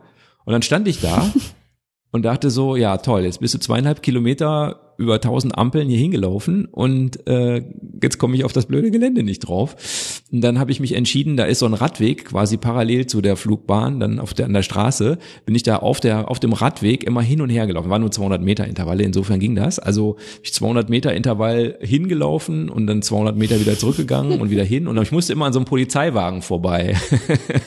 Aber sie haben mich nicht äh, kontrolliert, ob ich ich hätte auch keinen Ausweis dabei gehabt. naja. Ja, aber da hast du wenigstens diese kurzen ähm, Runden, ne? wie ich schon erwähnt habe. Die sind ja so wunderbar toll. Ja, das stimmt, das stimmt. äh, genau, ja. Ja, also wenn ich einen Marathon, dann hätten sie mich vielleicht doch kontrolliert. Ich weiß es nicht. Nee, sie sind, glaube ich, irgendwann weggefahren.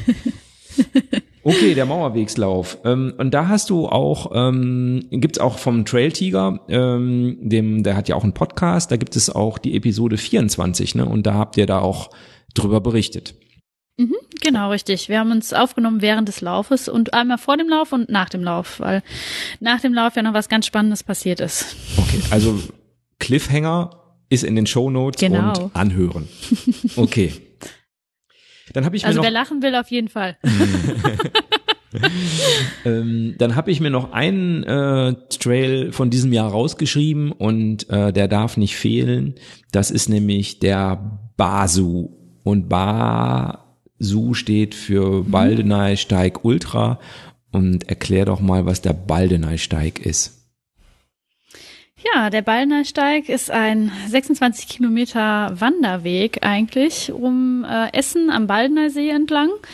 Ähm, und der hat, ähm, ich weiß nicht, Ende 2017, Anfang 2018 eröffnet ähm, und da sind dann natürlich alle Trailläufer irgendwie hin und haben gesagt, wow, super, 26 Kilometer müssen wir mal machen. Und ähm, Anfang 2018 sind Sandy und ich dann auf die dumme Idee gekommen, wir könnten doch auch zwei Runden laufen. Dann haben wir 52 Kilometer und haben auch einen super Lauf gemacht. so als Vorbereitung für die Tortur war das damals noch. Ähm, haben wir dann auch gemacht, war super und äh, irgendwie kam mir dann, also ich kam dann so ein bisschen auf den Gedanken, oh, da könnte man doch auch mal einen Wettkampf draus machen. Weil ich habe halt auch Freunde, die ähm, auch immer mal ein Ultra veranstaltet haben ähm, und äh, gemacht haben eben, wo wir dann auch teilgenommen haben, wo ich dachte, ah, komm, dann bin ich jetzt mal in der Reihe, machen wir mal was. Und die liebe Kati ähm, habe ich dann gefragt, ob die ähm, Lust hat, weil alleine kriegt das überhaupt nicht auf die Kette. Die Kati ist der totale Experte, was den Balleneisteig angeht. Die kann ihn in- und auswendig. Äh, die liebt diesen Wanderweg, also die ist da einfach passioniert zu. Und äh, wir haben uns dann entschieden, warum nicht einfach einen ähm, Lauf dazu veranstalten. Und ich wäre ja keine Ultraläuferin, würde ich nicht ein Ultra veranstalten. ja. ähm, deswegen haben wir uns dann entschieden, ähm, halt auch zwei Runden zu machen machen und natürlich auch für die, die ähm, sich noch nicht diesen Ultra trauen, auch eine Runde anzubieten. Und ja, letztes Jahr war dann die Premiere 2018 ähm, und wir waren auch irgendwie heilfroh. Also wir haben das irgendwie so unterschätzt, was das an Arbeit bedeutet. Wir dachten, wir machen einen kleinen familiären Lauf, es wird schon, irgendwie kam immer mehr hinzu. Und wir haben aber so tolles Feedback von unseren Freunden und Bekannten bekommen ähm, und die dann auch gesagt haben, ja, ihr müsst das nächstes Jahr unbedingt nochmal veranstalten, das war so toll und irgendwie kamen dann auch so viele auf uns zu und fragten, ja, seid ihr nicht die Veranstalter und wann ist denn der? Ich würde mich dafür gerne anmelden nächstes Jahr und so, dass wir dann äh, dieses Jahr äh, Anfang des Jahres entschieden haben, wir machen das wieder, ähm, mussten dann noch die Genehmigung einholen der Stadt und Co. Ähm, und haben den dieses Jahr dann nochmal veranstaltet im November. Und äh, von dem Erst, von der Erstausgabe, äh, da gibt es auch ein Trail Tiger Podcast, das ist nämlich die Nummer 17, da kann man sich anhören. Und von diesem Jahr gibt es auch einen Podcast, der darüber berichtet. Das ist Laufen liebe Erdnussbutter. Die Kollegen berichten da in Episode 64 zu. Steht natürlich auch in den Shownotes. Und aber obwohl du es veranstaltet hast, konntest du trotzdem mitlaufen. Ja, ja, genau. Ich bin äh, letztes Jahr mitgelaufen und äh, auch dieses Jahr mitgelaufen. das heißt, ja. die Kati musste alles machen oder wie hast nee, du das die, hingekriegt? Ähm, Kathi ist auch gelaufen, okay. ähm, äh, auch jetzt zweimal tatsächlich, ähm, aber nur eine Runde. Ähm, wir haben alles so vororganisiert, dass wir auch Helfer vor Ort hatten, also unsere Freunde. Ähm, und denen hatten wir alle Aufgaben quasi übergeben oder gemeinsam mit denen besprochen, einfach, dass sie da im Boot sind. Und die haben das dann übernommen in der Zeit, als wir eben äh, laufen waren. Und äh, da halt an dieser Stelle auch nochmal einen großen Dank, dass sie es überhaupt möglich gemacht haben. Hm. Also ich finde ja schon auch in Bottrop das so toll, dass da ähm, der Verein das im Prinzip so auf die Beine stellt, so, ein, so eine Veranstaltung da jedes Jahr. Und ähm, hab, hatte, hab das ja auch im Podcast erzählt, dass ich da den Eindruck habe, dass es da auch so ein, so ein bisschen mehr mit Herz gemacht wird und nicht jemand durchrechnet, naja, wenn ich jetzt die Schokolade weglasse, dann kann, kann ich das und das sparen und dann kommt für mich mehr unterm Strich raus irgendwie. Und ich vermute, dass ihr es so ähnlich gemacht habt. Jedenfalls habe ich, ich hab, war leider nicht da, aber ich habe das äh, den beiden Podcasts entnommen, dass die sich da sehr, sehr gut und familiär aufgehoben fühlten und da also alle beide äh, sehr begeistert darüber berichtet haben, dass, dass ihr äh, ja durch diese ganzen Kuchenspenden oder Essensspenden, dass das äh, äh, eine große Auswahl war und äh, da waren doch alle begeistert zum Beispiel davon und natürlich auch von dem, von dem Lauf an sich. Ja, auf jeden Fall. Also unser Ziel ist halt, eine familiäre Veranstaltung draus zu machen.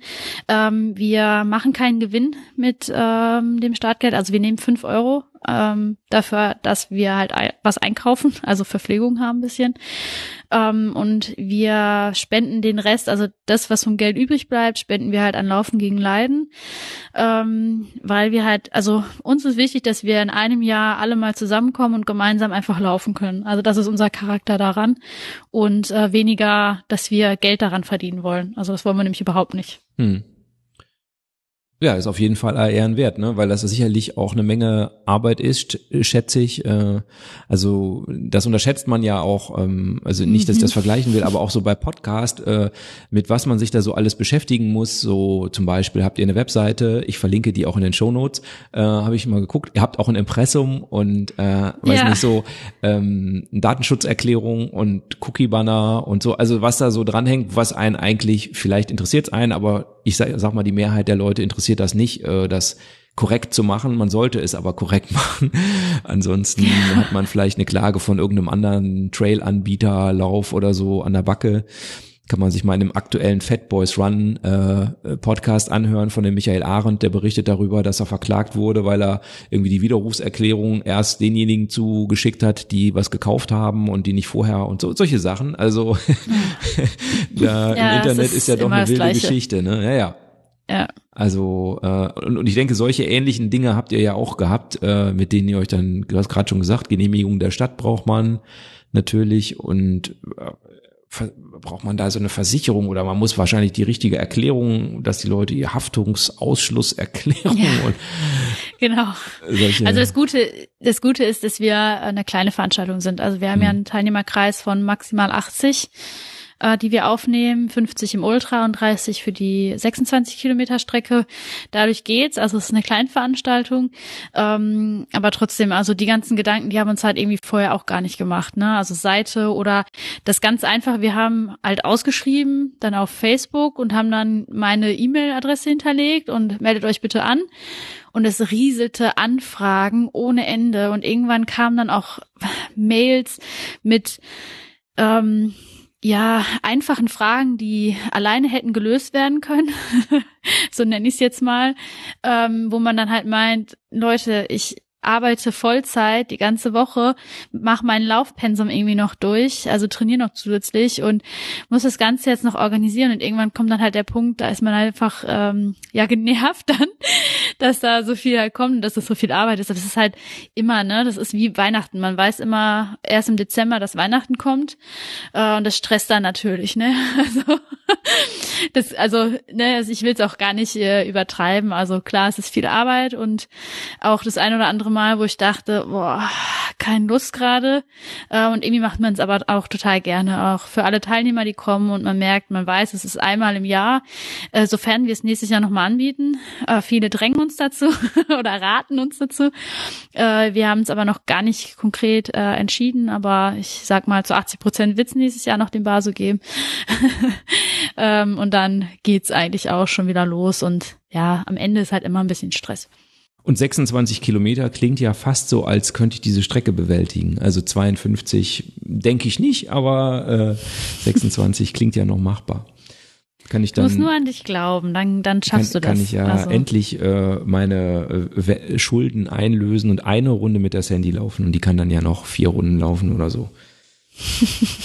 Okay. ja. Ich habe dann verwundert festgestellt dieses Jahr, als du am 1.12. nämlich eine Instagram-Story gepostet hast, dass das jetzt, du hast es gerade schon angesprochen, äh, nochmal ein Marathon gewesen sei, äh, nämlich, dass es, dass du ein Jahr einen Streak gemacht hast. Ja, der noch andauert. Äh, genau. Ich hatte überlegt, äh, das als, ich habe das oft als Eingangsfrage gestellt, vielen Gästen, aber das geht auch schon mal schief, wenn ich so frage, wie war dein Lauf heute? Und dann, äh, heute, äh, und ähm, ich, äh, so, ähm, ja, ich, ich habe gedacht, okay, stelle ich diese Frage, Frage nicht. Aber Streak Run, Running ähm, ist, ist ja auch nochmal also du, du läufst ja diesen Wahnsinnsumfang aus meiner Perspektive, ja, diesen Wahnsinnsumfang, allein schon 1700 Wettkampfkilometer. Ähm, und äh, du hast da auch geschrieben, und ja, auch nach dem V-Bolt äh, bin ich am nächsten Tag gelaufen. Ja. Und das war, also wir sind Samstagabend reingelaufen und man hat ein Live-Tracking. Und äh, kurz bevor ich im Ziel war, also ich sag mal einen Kilometer davor, schreibt mir eine Freundin, Chaka, du hast es geschafft, aber verdammt, warum hast du nicht noch drei Stunden gewartet? Jetzt musst du ja morgen wieder laufen. Und ich wusste, sie hat recht. und äh, ja, genau, also nach 320 Kilometern konnte ich schlafen und bin am nächsten Tag direkt, nachdem ich aufgestanden bin, in die Sandalen und äh, bin hier um mein Haus 1,6 Kilometer gelaufen. 300 Meter hin, 300 Meter her, oder? Also das war erstmal ein schmerzhaftes Ouch-Geräusch äh, äh, von der Hüfte her. Aber man äh, läuft sich dann schnell ein. Also das nach dem V-Bolt war tatsächlich ähm, einfacher. Also das war auch irgendwie eine Sechser-Pace, die ich da gelaufen bin. Ähm, das ist für das dich langsam. also muss man dazu sagen. Ne? Nein. nee, also du äh. läufst normalerweise schneller. Also ähm, auch so längere Sachen, ne? oder? Ja, also so meine Pace ist zwischen fünf bis 5,30, sage ich mal, so alles irgendwie dabei. Also je nachdem manchmal auch gerne, also bei kürzeren auch mal ein bisschen schneller. Aber also da gucke ich tatsächlich gar nicht so oft nach. Immer Gefühlsläufer. Aber ich, ich fand die Meile krasser nach dem Junot, weil ich hatte ja berichtet, dass ich so ein bisschen verletzt war und den Junot ähm, hätte ich, glaube ich, also wenn man aus Vernunft hätte ich den nicht laufen dürfen. Ähm, ich wollte es aber unbedingt ähm, und bin den ja auch gelaufen und äh, das war dann krasser. Also als ich ähm, nach Hause war, also der Junot ist ja in Bayern und es war halt äh, Samstagabend, dann glaube ich, war es vorbei und dann ähm, habe ich drei Stunden in meinem Auto gepennt nach dem Lauf. Ich hoffe, das ähm, hören nicht so viele. und bin dann ein Stück nach Hause gefahren, habe dann wieder in meinem Auto ein bisschen gepennt und war dann irgendwann nach äh, fünf, sechs Stunden zu Hause äh, und habe dann ein bisschen geschlafen und ähm, dem entsprechend geschreddert ist man auch. Also wenn man vorher 170 Kilometer gelaufen ist, 32 Stunden lang mit Höhenmeter, ähm, vier Stunden im Auto pennt, äh, äh, dann nach Hause kommst, äh, im Dunkeln überhaupt fährt und solche Geschichten. Ähm, da war die Meile, das war hart. Also ähm, da war auch wieder der Schluppe da, der kam am nächsten Tag vorbei. Und wir sind dann gemeinsam die Meile gelaufen. Das war ich, ich, 37 Pace oder so. Und das, das hat sich, jeder Schritt hat wehgetan. Jeder war so schmerzhaft. das, äh, ja, das, der, das war der schlimmste Lauf des Jahres, glaube ich. Und äh, du hast dann auch geschrieben, dass du, hast ja auch gerade schon öfter gesagt, dass du meistens vor der Arbeit trainierst, ne? Ja, genau, richtig. Ich äh, laufe, also je nachdem, wie viel ähm, ich laufen möchte, ähm, stehe ich halt dementsprechend auf. Also ich muss spätestens um sieben Uhr wieder zu Hause sein, um meine Tochter zu wecken, ähm, um die nachher auch zur Schule zu fahren. Und äh, jetzt kann man sich halt vorstellen, wenn ich mal 15 Kilometer laufe, wie früh ich halt auch aufstehe, ja. um die Kilometer zu machen. ja, schon krass. Ja. Ja, morgen früh muss ich 20 laufen. Also es okay. wird auch sehr früh. Also dürfen wir heute heute nicht zu lang äh, aufnehmen. Ach, das macht nichts. Morgen ist ja Freitag. das stimmt. Die Woche fast geschafft. Genau. Ja, genau. okay. Also ich hatte ja letztes Jahr genau zu dieser Zeit, nämlich sozusagen so als Weihnachtsfolge, hatte ich ja den Lutz Balschowait im Interview. Das ist kein Barfußläufer und keine Rennsandale und so. Äh, aber ich fand das ganz interessant, auch mal ähm, mit ihm so eine Folge zu machen. Und äh, kennst du ihn? Also kennt, hast du äh, schon mal von ihm gehört? Ja, habe ich. Mhm. Und der steht ja auch sehr früh auf na, nee, also er, er arbeitet ja auch nicht mehr so richtig. Äh, also er steht auf und ich glaube immer um 6.15 Uhr geht's los. Das hat natürlich den Vorteil, dass man das nicht mehr verschieben kann. Ne? Also ich kenne das ja auch schon so, dann ich, ich laufe eher nicht, also ich laufe eigentlich nie morgens, ja. Das ist dann irgendwie wirklich nur, wenn ich irgendwie auf Dienstreise bin oder so, dass ich, da laufe ich morgens, weil ich weiß, dass ich das abends nicht mehr hinkriege, dann geht man noch essen und so nach dem Essen, da ja, laufe ich auch nicht mehr. Ich.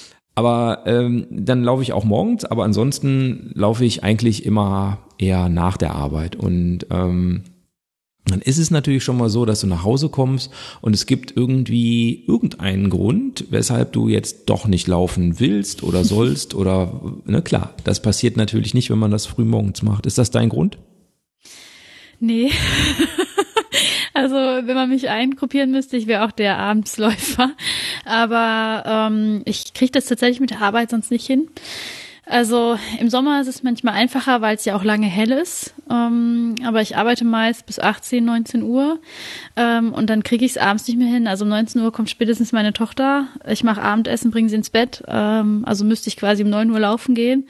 Ähm, das schaffe ich nicht. Also äh, nee, also beim besten Willen nicht. Also ich guck auch mal, ähm, wenn ich zum Beispiel. Ähm, oh, ich habe was gefunden, woran Marina gescheitert ist.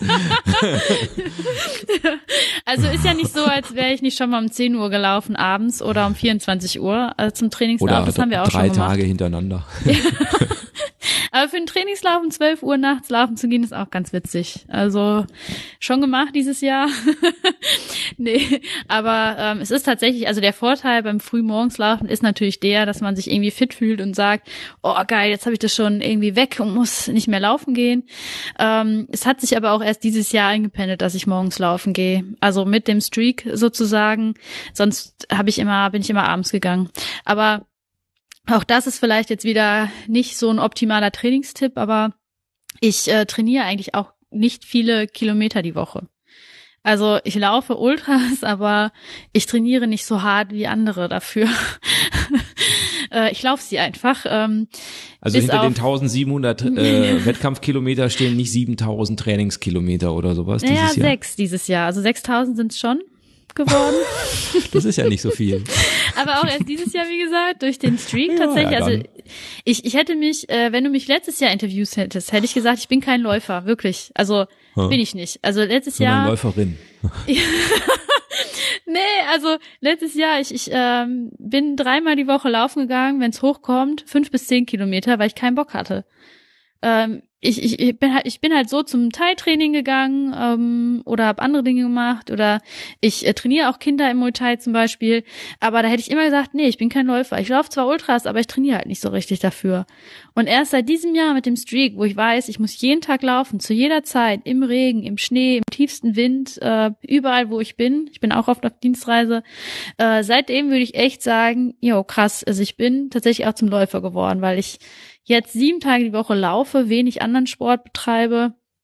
Ähm, ja, und das ist, äh, hat schon einiges mit mir gemacht, der Streak. Ja, und tatsächlich habe ich jetzt auch zum allerersten Mal seit Anfang ähm, Dezember einen Trainingsplan. Habe ich noch nie gehabt, noch nie. Mhm. äh, okay, das ist ja, ist ja auch interessant. Also du, äh, den hast du dir hoffentlich nicht aus dem Internet gezogen. Nein. Weil da, für dich gibt's da wahrscheinlich nichts mehr. nee, aber ich habe noch nie gesucht, ich weiß nicht. Äh, vielleicht zehn Kilometer in unter 35 Minuten oder so. Aber ansonsten vermute ich jetzt. Ich weiß nicht, wie schnell deine letzten zehn waren, aber 35 ist ja schon flott. Ja. nee, also so schnell bin ich nicht. mhm. Aber diese Streak, äh, diese Streak-Läufe, ähm, das, das ist, der, der Lutz hat ja gesagt, okay, es gibt halt einfach keine Ausrede, ja, das ist für ihn das Einfache daran. Also es gibt nicht die Frage, gehe ich heute laufen, gehe ich heute nicht laufen. So mache ich es ja. Ich gucke, also ich, ich gehe ja nur dreimal die Woche. Das heißt, ich gucke, okay, es regnet am Mittwoch, so wie gestern. Ja, heute ist übrigens Donnerstag. Äh, es regnet am Mittwoch, dann gehe ich doch am Donnerstag. Ja, also das ist ja etwas, und da kann natürlich sein, dass mir dann am Donnerstag was dazwischen kommt. Ja, ja. ist jetzt heute nicht passiert, Glück gehabt, aber äh, das ist ja der Streetläufer hat ja den Anführungszeichen Vorteil, dass er sich diese Frage nicht stellen muss. So hat der Lutz das dargestellt. Ist das dein Empfinden dazu dann oder gibt es einen anderen Grund, weshalb du das machst? Also der der Grund, warum ich damit angefangen habe, war irgendwie ähm, einfach nur aus dem Gedanken, ja, wie weit wie weit könntest du denn das schaffen? Mhm. Okay. Und ähm, da ich halt, ne, wie gesagt, vom Sport komme, vom Teilsport und da halt echt auch sechsmal die Woche oft trainiert habe früher, äh, wusste ich, dass ich auch lange schaffe. Also weil ich bin Sport gewohnt, ich mache viel Sport. Für mich war es echt eine Herausforderung, mich komplett aufs Laufen umzustellen, weil ich ähm, viel mit Thai noch zu tun hatte und ähm, echt schweren Herzens irgendwann die Entscheidung treffen musste jetzt auch, dass ich halt nicht mehr zum Teiltraining gehen kann, weil ich kann nicht alles machen. Ich muss halt auch arbeiten. Mhm. Ähm, und äh, das war, glaube ich, also ein bisschen mein Anreiz, jetzt echt mal versuchen, Läufer zu werden, also für mich selber irgendwie Läufer zu werden ähm, und das einfach mal auszuprobieren. Und es ist ja, also du musst ja gar nichts erstmal, ne? Du musst, wenn dann auch nur 1,6 Kilometer laufen. Und ob du das jetzt im Regen tust oder ne, äh, wenn es schneit, ähm, ist ja eigentlich wurscht. Also es sind acht, neun Minuten, die du dann läufst, rein theoretisch, mhm. ne? Mhm. Dass man immer mehr läuft, ist klar. Aber es gibt auch Momente, wo ich zum Beispiel sag, ähm, jetzt mit meinem Trainingsplan zum Beispiel, heute wäre eigentlich ein Ruhetag, ähm, okay, dann machst du jetzt halt eben nur deine Hausrunde von vier Kilometern oder so. Hm. Das kann ich mir dann auch schon mal rauspicken. Und dann weiß man auch, naja, das sind, ne, lass es 23, 24 Minuten sein. Also es ist nicht die Welt, ne? Also ich, ich habe jetzt im Prinzip auch gedacht, so jetzt muss ich Sie natürlich auch fragen, was sind Ihre Ziele? Und jetzt kommen wir über den Trainingsplan, glaube ich, dahin. Denn der Trainingsplan den macht man sicher nicht, ähm, um einen Trainingsplan zu haben, sondern, und das klingt jetzt so, als hätte dir den jemand erstellt, richtig? Also du hast den nicht irgendwie selber erstellt nee, oder, doch, oder? Ja, wir haben den ähm, doch schon selber gemacht, also mit vielen ähm, Erfahrenen ähm, selber auch, also mit mir gemeinsam auch selber erstellt. Aber es war jemand dabei, der irgendwie Trainererfahrung genau. oder sowas hat, ne? Genau. Genau. Das meinte ich. Und äh, was ist das Ziel von dem Trainingsplan? Also ich bin, ne, wie gesagt, ich kann es immer wieder unterstreichen, kein äh, großer ambitionierter Läufer. Also ich laufe einfach nur, weil ich es gerne tue. Ähm, aber ich habe ja jetzt in beim Bottrop Herbstwaldlauf bin ich ja die 50 Kilometer in vier Stunden 38 gelaufen. Ähm, was für mich unheimlich äh, cool war, weil ähm, ich hatte eigentlich nur das Ziel, irgendwie unter fünf Stunden anzukommen und konstant zu laufen. Und ich bin auch konstant gelaufen. Also ich habe immer eine Pace gehalten, außer wenn ich mal was getrunken habe, klar, ne? Ähm, und das war total entspannt für mich. Also ich bin einfach komplett entspannt gelaufen und in vier Stunden 38 rein. Und jetzt dachte ich, naja, du könntest auch mal versuchen, unter vier Stunden 30 reinzukommen.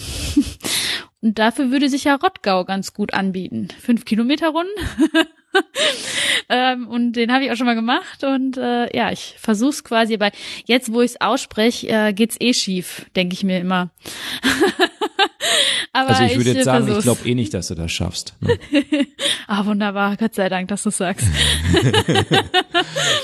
ja, also ich versuche mein Glück unter vier Stunden äh, 30 reinzukommen. Ähm, genau. Einfach nur, weil ich es gerne möchte. Und ähm, ah, okay. mhm. Ziele habe ich dann andere. nächstes okay. Jahr. ähm, genau, du hast das Stichwort auch schon gesagt. Du bist die Tortur de Ruhr gelaufen vorletztes Jahr. Nee, letztes mhm. Jahr 2018. Letztes Jahr. Äh, genau. Und ähm, nächstes Jahr, Überraschung, haben wir 2020. und da äh, steht wieder eine Tortur de Ruhr ran. Tortur de Ruhr an. Oh. Ähm, und ich hatte auch meinen letzten Gast ja schon gefragt, der auch die Tortur de Ruhr gelaufen ist 2018, ob er wieder mitläuft und hat gesagt, nee, äh, er hat, er ist damals den in Anführungszeichen Bambini-Lauf gelaufen und hat für sich festgestellt, dass das nicht mehr seine Strecke ist. Also dass es so bei ihm bei 50 Kilometern irgendwie aufhört und dass es danach, dass ihm das nicht gut tut. Und äh, das heißt, er hat dann abgesagt. Hast du auch eine Einladung bekommen? Rate mal. Also die Tortur de Ruhr ist ähm, mit der Grund, äh, warum ich tatsächlich beim Ultralaufen geblieben bin.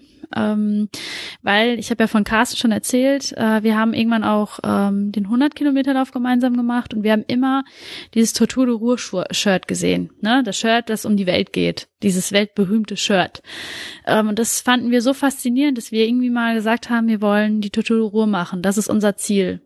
Also bis dahin soll die Reise gehen. Und ähm, ich bin halt ein Läufer, also wenn ich einen Lauf mache, dann kann ich erst sagen, dass ich den gemacht habe, wenn ich die volle Distanz laufe. Also ist mein Ziel natürlich äh, nächstes Jahr. Also ich habe eine Einladung gekriegt, ich habe sie auch angenommen, ähm, obwohl äh, die Tortur de Ruhr, die 100 Meilen, die ich gemacht habe, ähm, einer der schlimmsten Läufe für mich waren, ähm, weil es auch ziemlich weil heiß war. Weil du noch keine Sandalen anhattest. Und keine Sandalen, definitiv, äh, definitiv, ja. Also da habe ich zwei Zehennägel, glaube ich, verloren oder drei. und ähm, Genau, mach dann im Mai äh, die 230 Kilometer oder ich will jetzt sie versuchen. Man weiß ja nie, ob man so richtig durchkommt. Und äh, genau, danach habe ich ähm, bis auf einen Lauf, wo ich mich aber auch noch nicht angemeldet habe, keine weiteren Läufe mehr auf meiner To-Do. Aha, da habe ich ja voll ins Schwarze getroffen. Ja. Ah, okay. das ist das Ziel, wo die Reise enden soll. Okay. Also der ist ja bei mir um die Ecke. Ne? Also bei uns um Ecke kann man ja sagen, ähm, genau, das habe ich mir auch, glaube ich, schon in den Kalender geschrieben. Also nicht, weil ich, ich tatsächlich da mitlaufen würde, also, sondern weil ich, weil da einige Leute äh, dabei sind, äh, die ich, glaube ich, kenne und äh, ähm, ich mir so vorgenommen habe, da mal vorbeizuschauen sozusagen. Ja. Okay, ja, sehr gerne. Ich würde mich über jedes Gesicht, was ich kenne, sehr freuen. Ja, du musst damit rechnen, dass wenn ich nicht mitlaufe, dass ich dir dann irgendwelche Mikros unter die Nase halte und äh, schlaue aber du weißt, dass ich fluche. Du weißt jetzt, dass ich fluche, ne? Also du bist vorbereitet. Ja, ja. Man kann bei den Podcasts kann man so explicit äh, so einen Merker setzen, also dass es quasi versauten Inhalt hat und dass es nur für Erwachsene geeignet ist. Das kann man Sehr pro gut. Folge machen. Ja. Das, das musstest du dann vorbereiten schon mal tun. Ja, ja, ja. Wenn er dann demnächst geblockt wird bei iTunes und so nicht mehr auffindbar, dann weiß ich, woran es gelegen hat, den Merker vergessen. Trotzdem kamen irgendwelche Wörter vor. Ja, Mensch, Tortur Ruhe. Das ist dann ja auf jeden Fall äh, ein schönes großes Ziel. Wobei du jetzt sagst, die volle Distanz 230. Und du schließt ja nicht aus, auch mal länger als 320 zu laufen. Aber gut, das gibt dann ja vielleicht 2022 noch Möglichkeiten, genau. oder? Du weißt, worauf ich anspiele wahrscheinlich. Ne? Also die, die HörerInnen, weiß ich nicht, ob die wissen. Ähm, ich spiele ja darauf an, dass es Leute gibt, die, äh, wenn sie in Duisburg angekommen sind, wieder zurück nach Arnsberg laufen. Was die Logistik natürlich auch viel einfacher macht, weil man dann ja nicht mit dem Auto, äh, nicht zum Auto genau. zurück muss.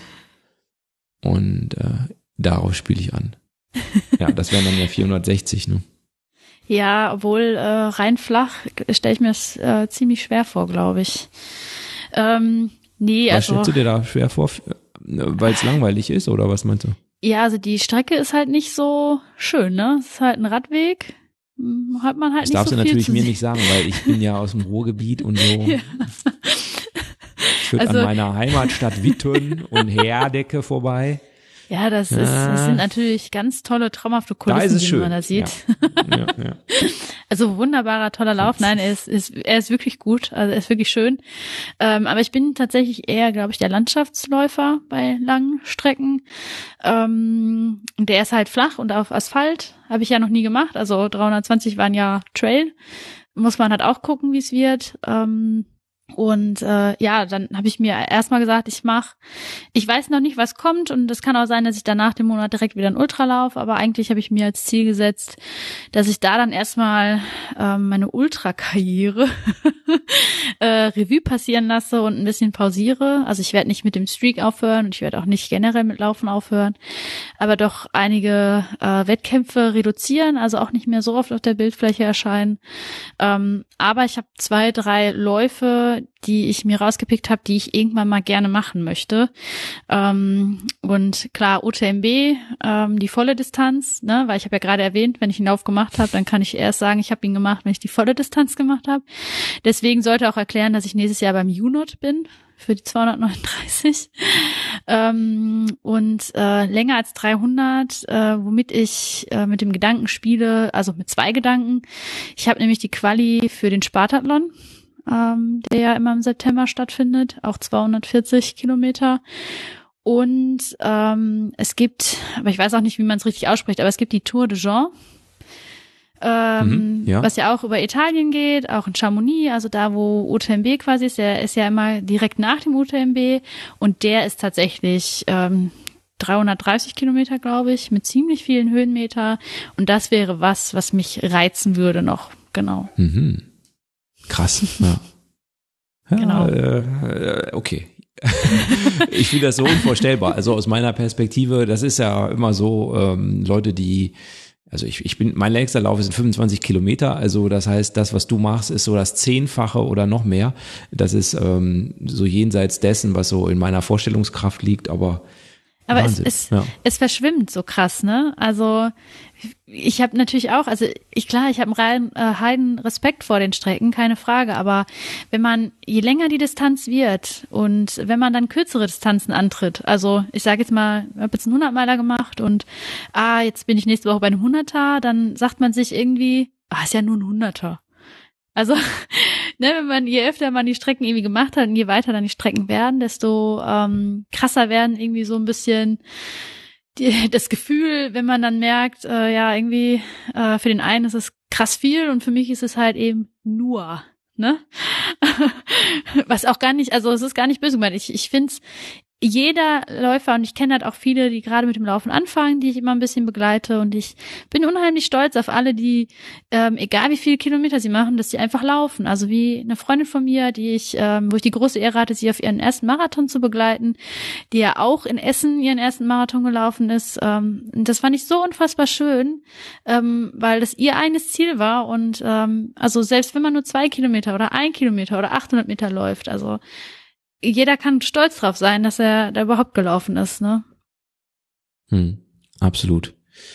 Genau, also das ist, das ist aber auch wirklich was, was ich, was man ja wirklich sagen kann, was sich bei den Läufern so durchzieht, dass man eigentlich Leute, die jetzt langsamer laufen oder weniger Kilometerumfänge laufen oder so, dass die selten irgendwie abfällig irgendwie äh, betrachtet oder belächelt werden oder sowas. Äh, das das, das habe ich eigentlich noch nie irgendwie, also habe ich noch nie erlebt eigentlich, dass das, äh, dass das vorkommt. Ne? Also auch Leute, die gr deutlich größere Umfänge laufen, haben kein Problem damit, Anfängern mal zu laufen, so wie du das jetzt auch sagst. Dann, also mhm. ich sag mhm. mal, ein Marathon ist ja für dich äh, ja äh, netter Trainingslauf maximal. Ne? Für oder noch nicht ja. mal das. Ja, jetzt am Sonntag äh, Marathon als Trainingslauf. Ja, genau. ähm, also nee, aber, läufst du dann ja am Streak, weil du so ein Streak so ja, angefangen genau. hast, läufst du auch am Ende von dem Jahr dann einen Marathon als Streak und zwar auf einer 300 Meter Bahn. genau. Ähm, nee, also ja klar, ne, für mich sind halt andere Distanzen krasser, obwohl ich habe auch Tage, ne, da tun mir fünf Kilometer weh. Also da habe ich auch keinen Bock. Und jeder Meter, den ich da mache, ist schon zu viel. Und ich frage mich, wann ist der Lauf zu Ende, ne? Also es gibt's bei mir ja auch. Also nicht, weil ich jetzt Ultralauf kann ich alle Distanzen easy peasy irgendwie laufen. Ähm, und ja, ich glaube, was du auch vorhin angesprochen hast mit äh, die langsamen Läufer, die werden nicht ähm, irgendwie ausgelacht oder sonst irgendwas. Das ähm, erlebe ich auch nie. Also wie gesagt, ich laufe viel auch mit Freunden einfach bei einem Ultra, auch bei einem Wettkampf, weil ich viel lieber mit jemandem gemeinsam laufe als alleine. Ähm, und da ist es mir auch scheißegal, wie schnell oder wie langsam wir sind, äh, weil wir haben Spaß. Und ähm, das das finde ich, hast du eigentlich nur oder viel im Ultralaufen. Weil wenn du dir die Marathonszene zum Beispiel anschaust, ist das erste, was du gefragt wirst, wie ist denn deine Marathonzeit? Unter vier Stunden? ne, genau, genau. Und du bist ja auch Erstenläufer, wenn du unter vier Stunden läufst. Unter drei. Ah, jetzt ist unter drei, also Frauen unter vier auf jeden Fall. Bei Frauen ähm. lassen wir drei Stunden 15 gelten. Hm. okay, dann bin ich kein Läufer. ähm, nee, aber. Ich das, glaube auch nicht, dass du das je schaffen wirst. Nein, nein das wird, wird fies. also äh, der nächste Marathon kommt. Ich werde es dir zeigen. ähm, nee, aber das hast du krass in der Marathonszene, finde ich. Also viele, die ja. irgendwie Marathon laufen, mit denen ich mich mal unterhalten habe, die dann auch gefragt haben, ja, ich würde mal gerne Ultra machen. Ich sag, komm, das ist so entspannt. Ich erzähle es dann immer mit der bildlichen Perspektive. Also beim Marathon stehen alle an der Startlinie mit Uhr und können es kaum erwarten und Ellbogen ausfahren. Und beim Ultra ist, es hat schon angefangen, wir stehen alle noch am Start und irgendeiner sagt mal, boah, und? Wollen wir jetzt auch mal langsam los? und dieses Bild, das, das beschreibt das Ultralaufen eigentlich am besten. hm. Ja. Also ich mag beides irgendwie. Also ich mag sowohl, ähm, ich habe dieses Jahr eher auch äh, schöne Sachen gemacht. So, also die die Jahre vorher habe ich sehr stark irgendwie so Trainingspläne gemacht und so und dann immer die gleichen Runden gelaufen und so. Und dieses Jahr habe ich mir auch schon mal freigenommen. Bin dann hier gibt's bei uns so Wasserwelten-Wanderwege heißen die, das sind so Premium-Wanderwege und da habe ich mir mal alle vorgenommen, ne? so einfach einfach mal zu laufen. Wenn du die dienstags vormittags läufst, dann ist da ja auch keiner, also dann, also ich laufe auch schon mal ganz gern alleine oder ich bin auch schon der Mini gelaufen oder so und das war auch schön oder jetzt zum Beispiel Running Podcast oder mit den Hügelhelden mal eine Runde laufen oder sowas. Ähm, das waren auch schon lustige Sachen. So sowas mache ich auch gerne. Also jetzt ist wirklich auch eine schöne Sache. Aber ich äh, mag auch durchaus äh, diesen, diesen Kampf gegen die Zeit, muss ich sagen. Also mhm. so für mich. Ne? Natürlich sind das natürlich immer lächerliche Strecken äh, und auch, wenn man es genau hinguckt, natürlich lächerliche Zeiten. Also ist natürlich nichts irgendwie nennenswert wirklich Schnelles dabei. Dafür trainiere ich ja auch viel zu wenig und bin auch viel zu alt und was weiß ich und auch viel zu langsam. Aber ähm, so für mich, dass man sich so ein Ziel setzt, so wie du das jetzt auch gesagt hast, ja, vielleicht könnte ich ja die fünf zig Kilometer auch in vier Stunden 29 laufen statt in 38. Mhm. Ne? Also das, das gibt's ja bei dir auch ganz offenkundig. Genau, war das äh, erste Mal. nee, ähm, also ich, ich bin halt auch immer der Überzeugung, dass ich sage, man ist, also was bedeutet schnell? Schnell sind die eigenen Grenzen, die man hat. Also man sollte sich auch nie irgendwie bei jemanden abschauen, was schnell bedeutet. Nur weil jemand sagt, ähm, Marathon ist eher schnell, wenn ich in unter drei Stunden laufe, ist der, heißt es nicht, dass ich nicht schnell sein kann. Also es ist ja genauso wie, ne, Model ist erst ein dann Model, wenn es magersüchtig ist. Ähm, überspitzt gesagt natürlich. Ähm, und äh, das finde ich halt manchmal falsch. Also man ist halt der Läufer, den man selber ist. Also egal wie schnell du bist oder wie schnell man glaubt, man sei, das ist schnell genug. Und äh, das so bin ich halt immer mit der Überzeugung. Und ja, viele Freunde kennen mich. Ähm, ich bin Zeitdruckläufer. Also ich habe irgendwann keinen Bock mehr und will nach Hause. und dann drücke ich dann halt auf die Zeit und sag, komm, wenn wir uns jetzt beeilen, sind wir in zwei Stunden zu Hause. und da werden viele äh, Freunde, die das jetzt hören, lachen müssen, weil die das genau wissen. Genau so bin ich dann auch. ich habe Zeitdruck. Äh, in vier Stunden kommt eigentlich meine Tochter nach Hause. Ich muss mich jetzt beeilen. so bin ich dann. Und dann kommt es manchmal zustande, dass ich schneller im Ziel bin als gewollt. Aus Versehen gewonnen. Ja. Genau, richtig. Kein Bock mehr, ich will nach Hause. Du, du konntest also gar nicht dafür, du irgendwann. Halt. Ja, ja genau. ja. ja. Sehr schön, Marina. Ähm, sag mal, habe ich irgendeine Frage noch nicht gestellt, die, die ich hätte stellen sollen? Möchtest du noch was erzählen? Oh, ich ich, glaube, ich habe so viel ähm, gelabert jetzt, ne? Kann das sein? Nein, überhaupt nicht. äh, nee, also alles gut. Ähm, ich glaube. Möchtest du dann noch Werbung machen für den, für den Basu oder für äh, irgendwelche anderen Internetseiten, die du betreust, wo man dir folgen kann, folgen sollte, deinen Trainingsplan verfolgen oder sonst was? Äh, ich bin ja auch nicht so der Publizierer. Mache ich gar nicht. Ähm, ich freue mich natürlich über jeden, der Lust hat, mit mir laufen zu gehen. Dich eingeschlossen übrigens. Also wenn du mal Lust hast, sehr, sehr gerne. Ansonsten. Sobald ich die 100 ähm, Kilometer geknackt habe, rufe ich an. Nein, auch immer so. ah, vier, vier Kilometer, genau. Du hast ja vier Kilometer Runde, da kann ich ja immer aussteigen. Genau, richtig. Oder hier ja, im gern. Haus, nee. sind 300 ja. Meter. Ja, das schaffe ich. Ja. Ich komme drauf zurück, mal. ähm, nee, ansonsten äh, Basu ist immer sehr schnell ausverkauft. Also beim letzten Mal oder ausgebucht. Beim letzten Mal waren es acht oder neun Stunden. Oh, Wenn ich mhm. jetzt Werbung mache, weiß ich nicht. Äh, nein, aber ähm, dann könnt ihr den Preis erhöhen. Nee, Ihr könnt ja so die ersten 40 Tickets äh, gehen für, für, für einen Fünfer rum und dann äh, gibt so ein, so eine Auktions... Nein, Quatsch. Ja, ich kann mich ja jetzt noch mal ein bisschen vermarkten das, als Person. Das ne? letzt, letzte Ticket geht dann für 8.500 Euro an irgendeinen so Scheich aus, was weiß ich wo. Also ja. könnte ich mir wenigstens meine Ultraläufe finanzieren, oder? Ja. ja. Nein, ansonsten, ähm, ich glaube, ich habe alles gesagt. Mir fällt bestimmt nachher, wenn wir aufgelegt haben, ein, dass ich noch was sagen wollte, aber jetzt gerade nicht. Dann schickst du es einfach als Sprachaufnahme hinterher und wir packen es in die nächste äh, Rennsandale-Episode. Sehr gerne. Es war wunder wunderschön mit dir. Es ist auch aus meiner Sicht fast eine Ultra-Folge geworden. Also es sind äh, fast zwei Stunden. Und ich laber eigentlich nie so viel, hör mal.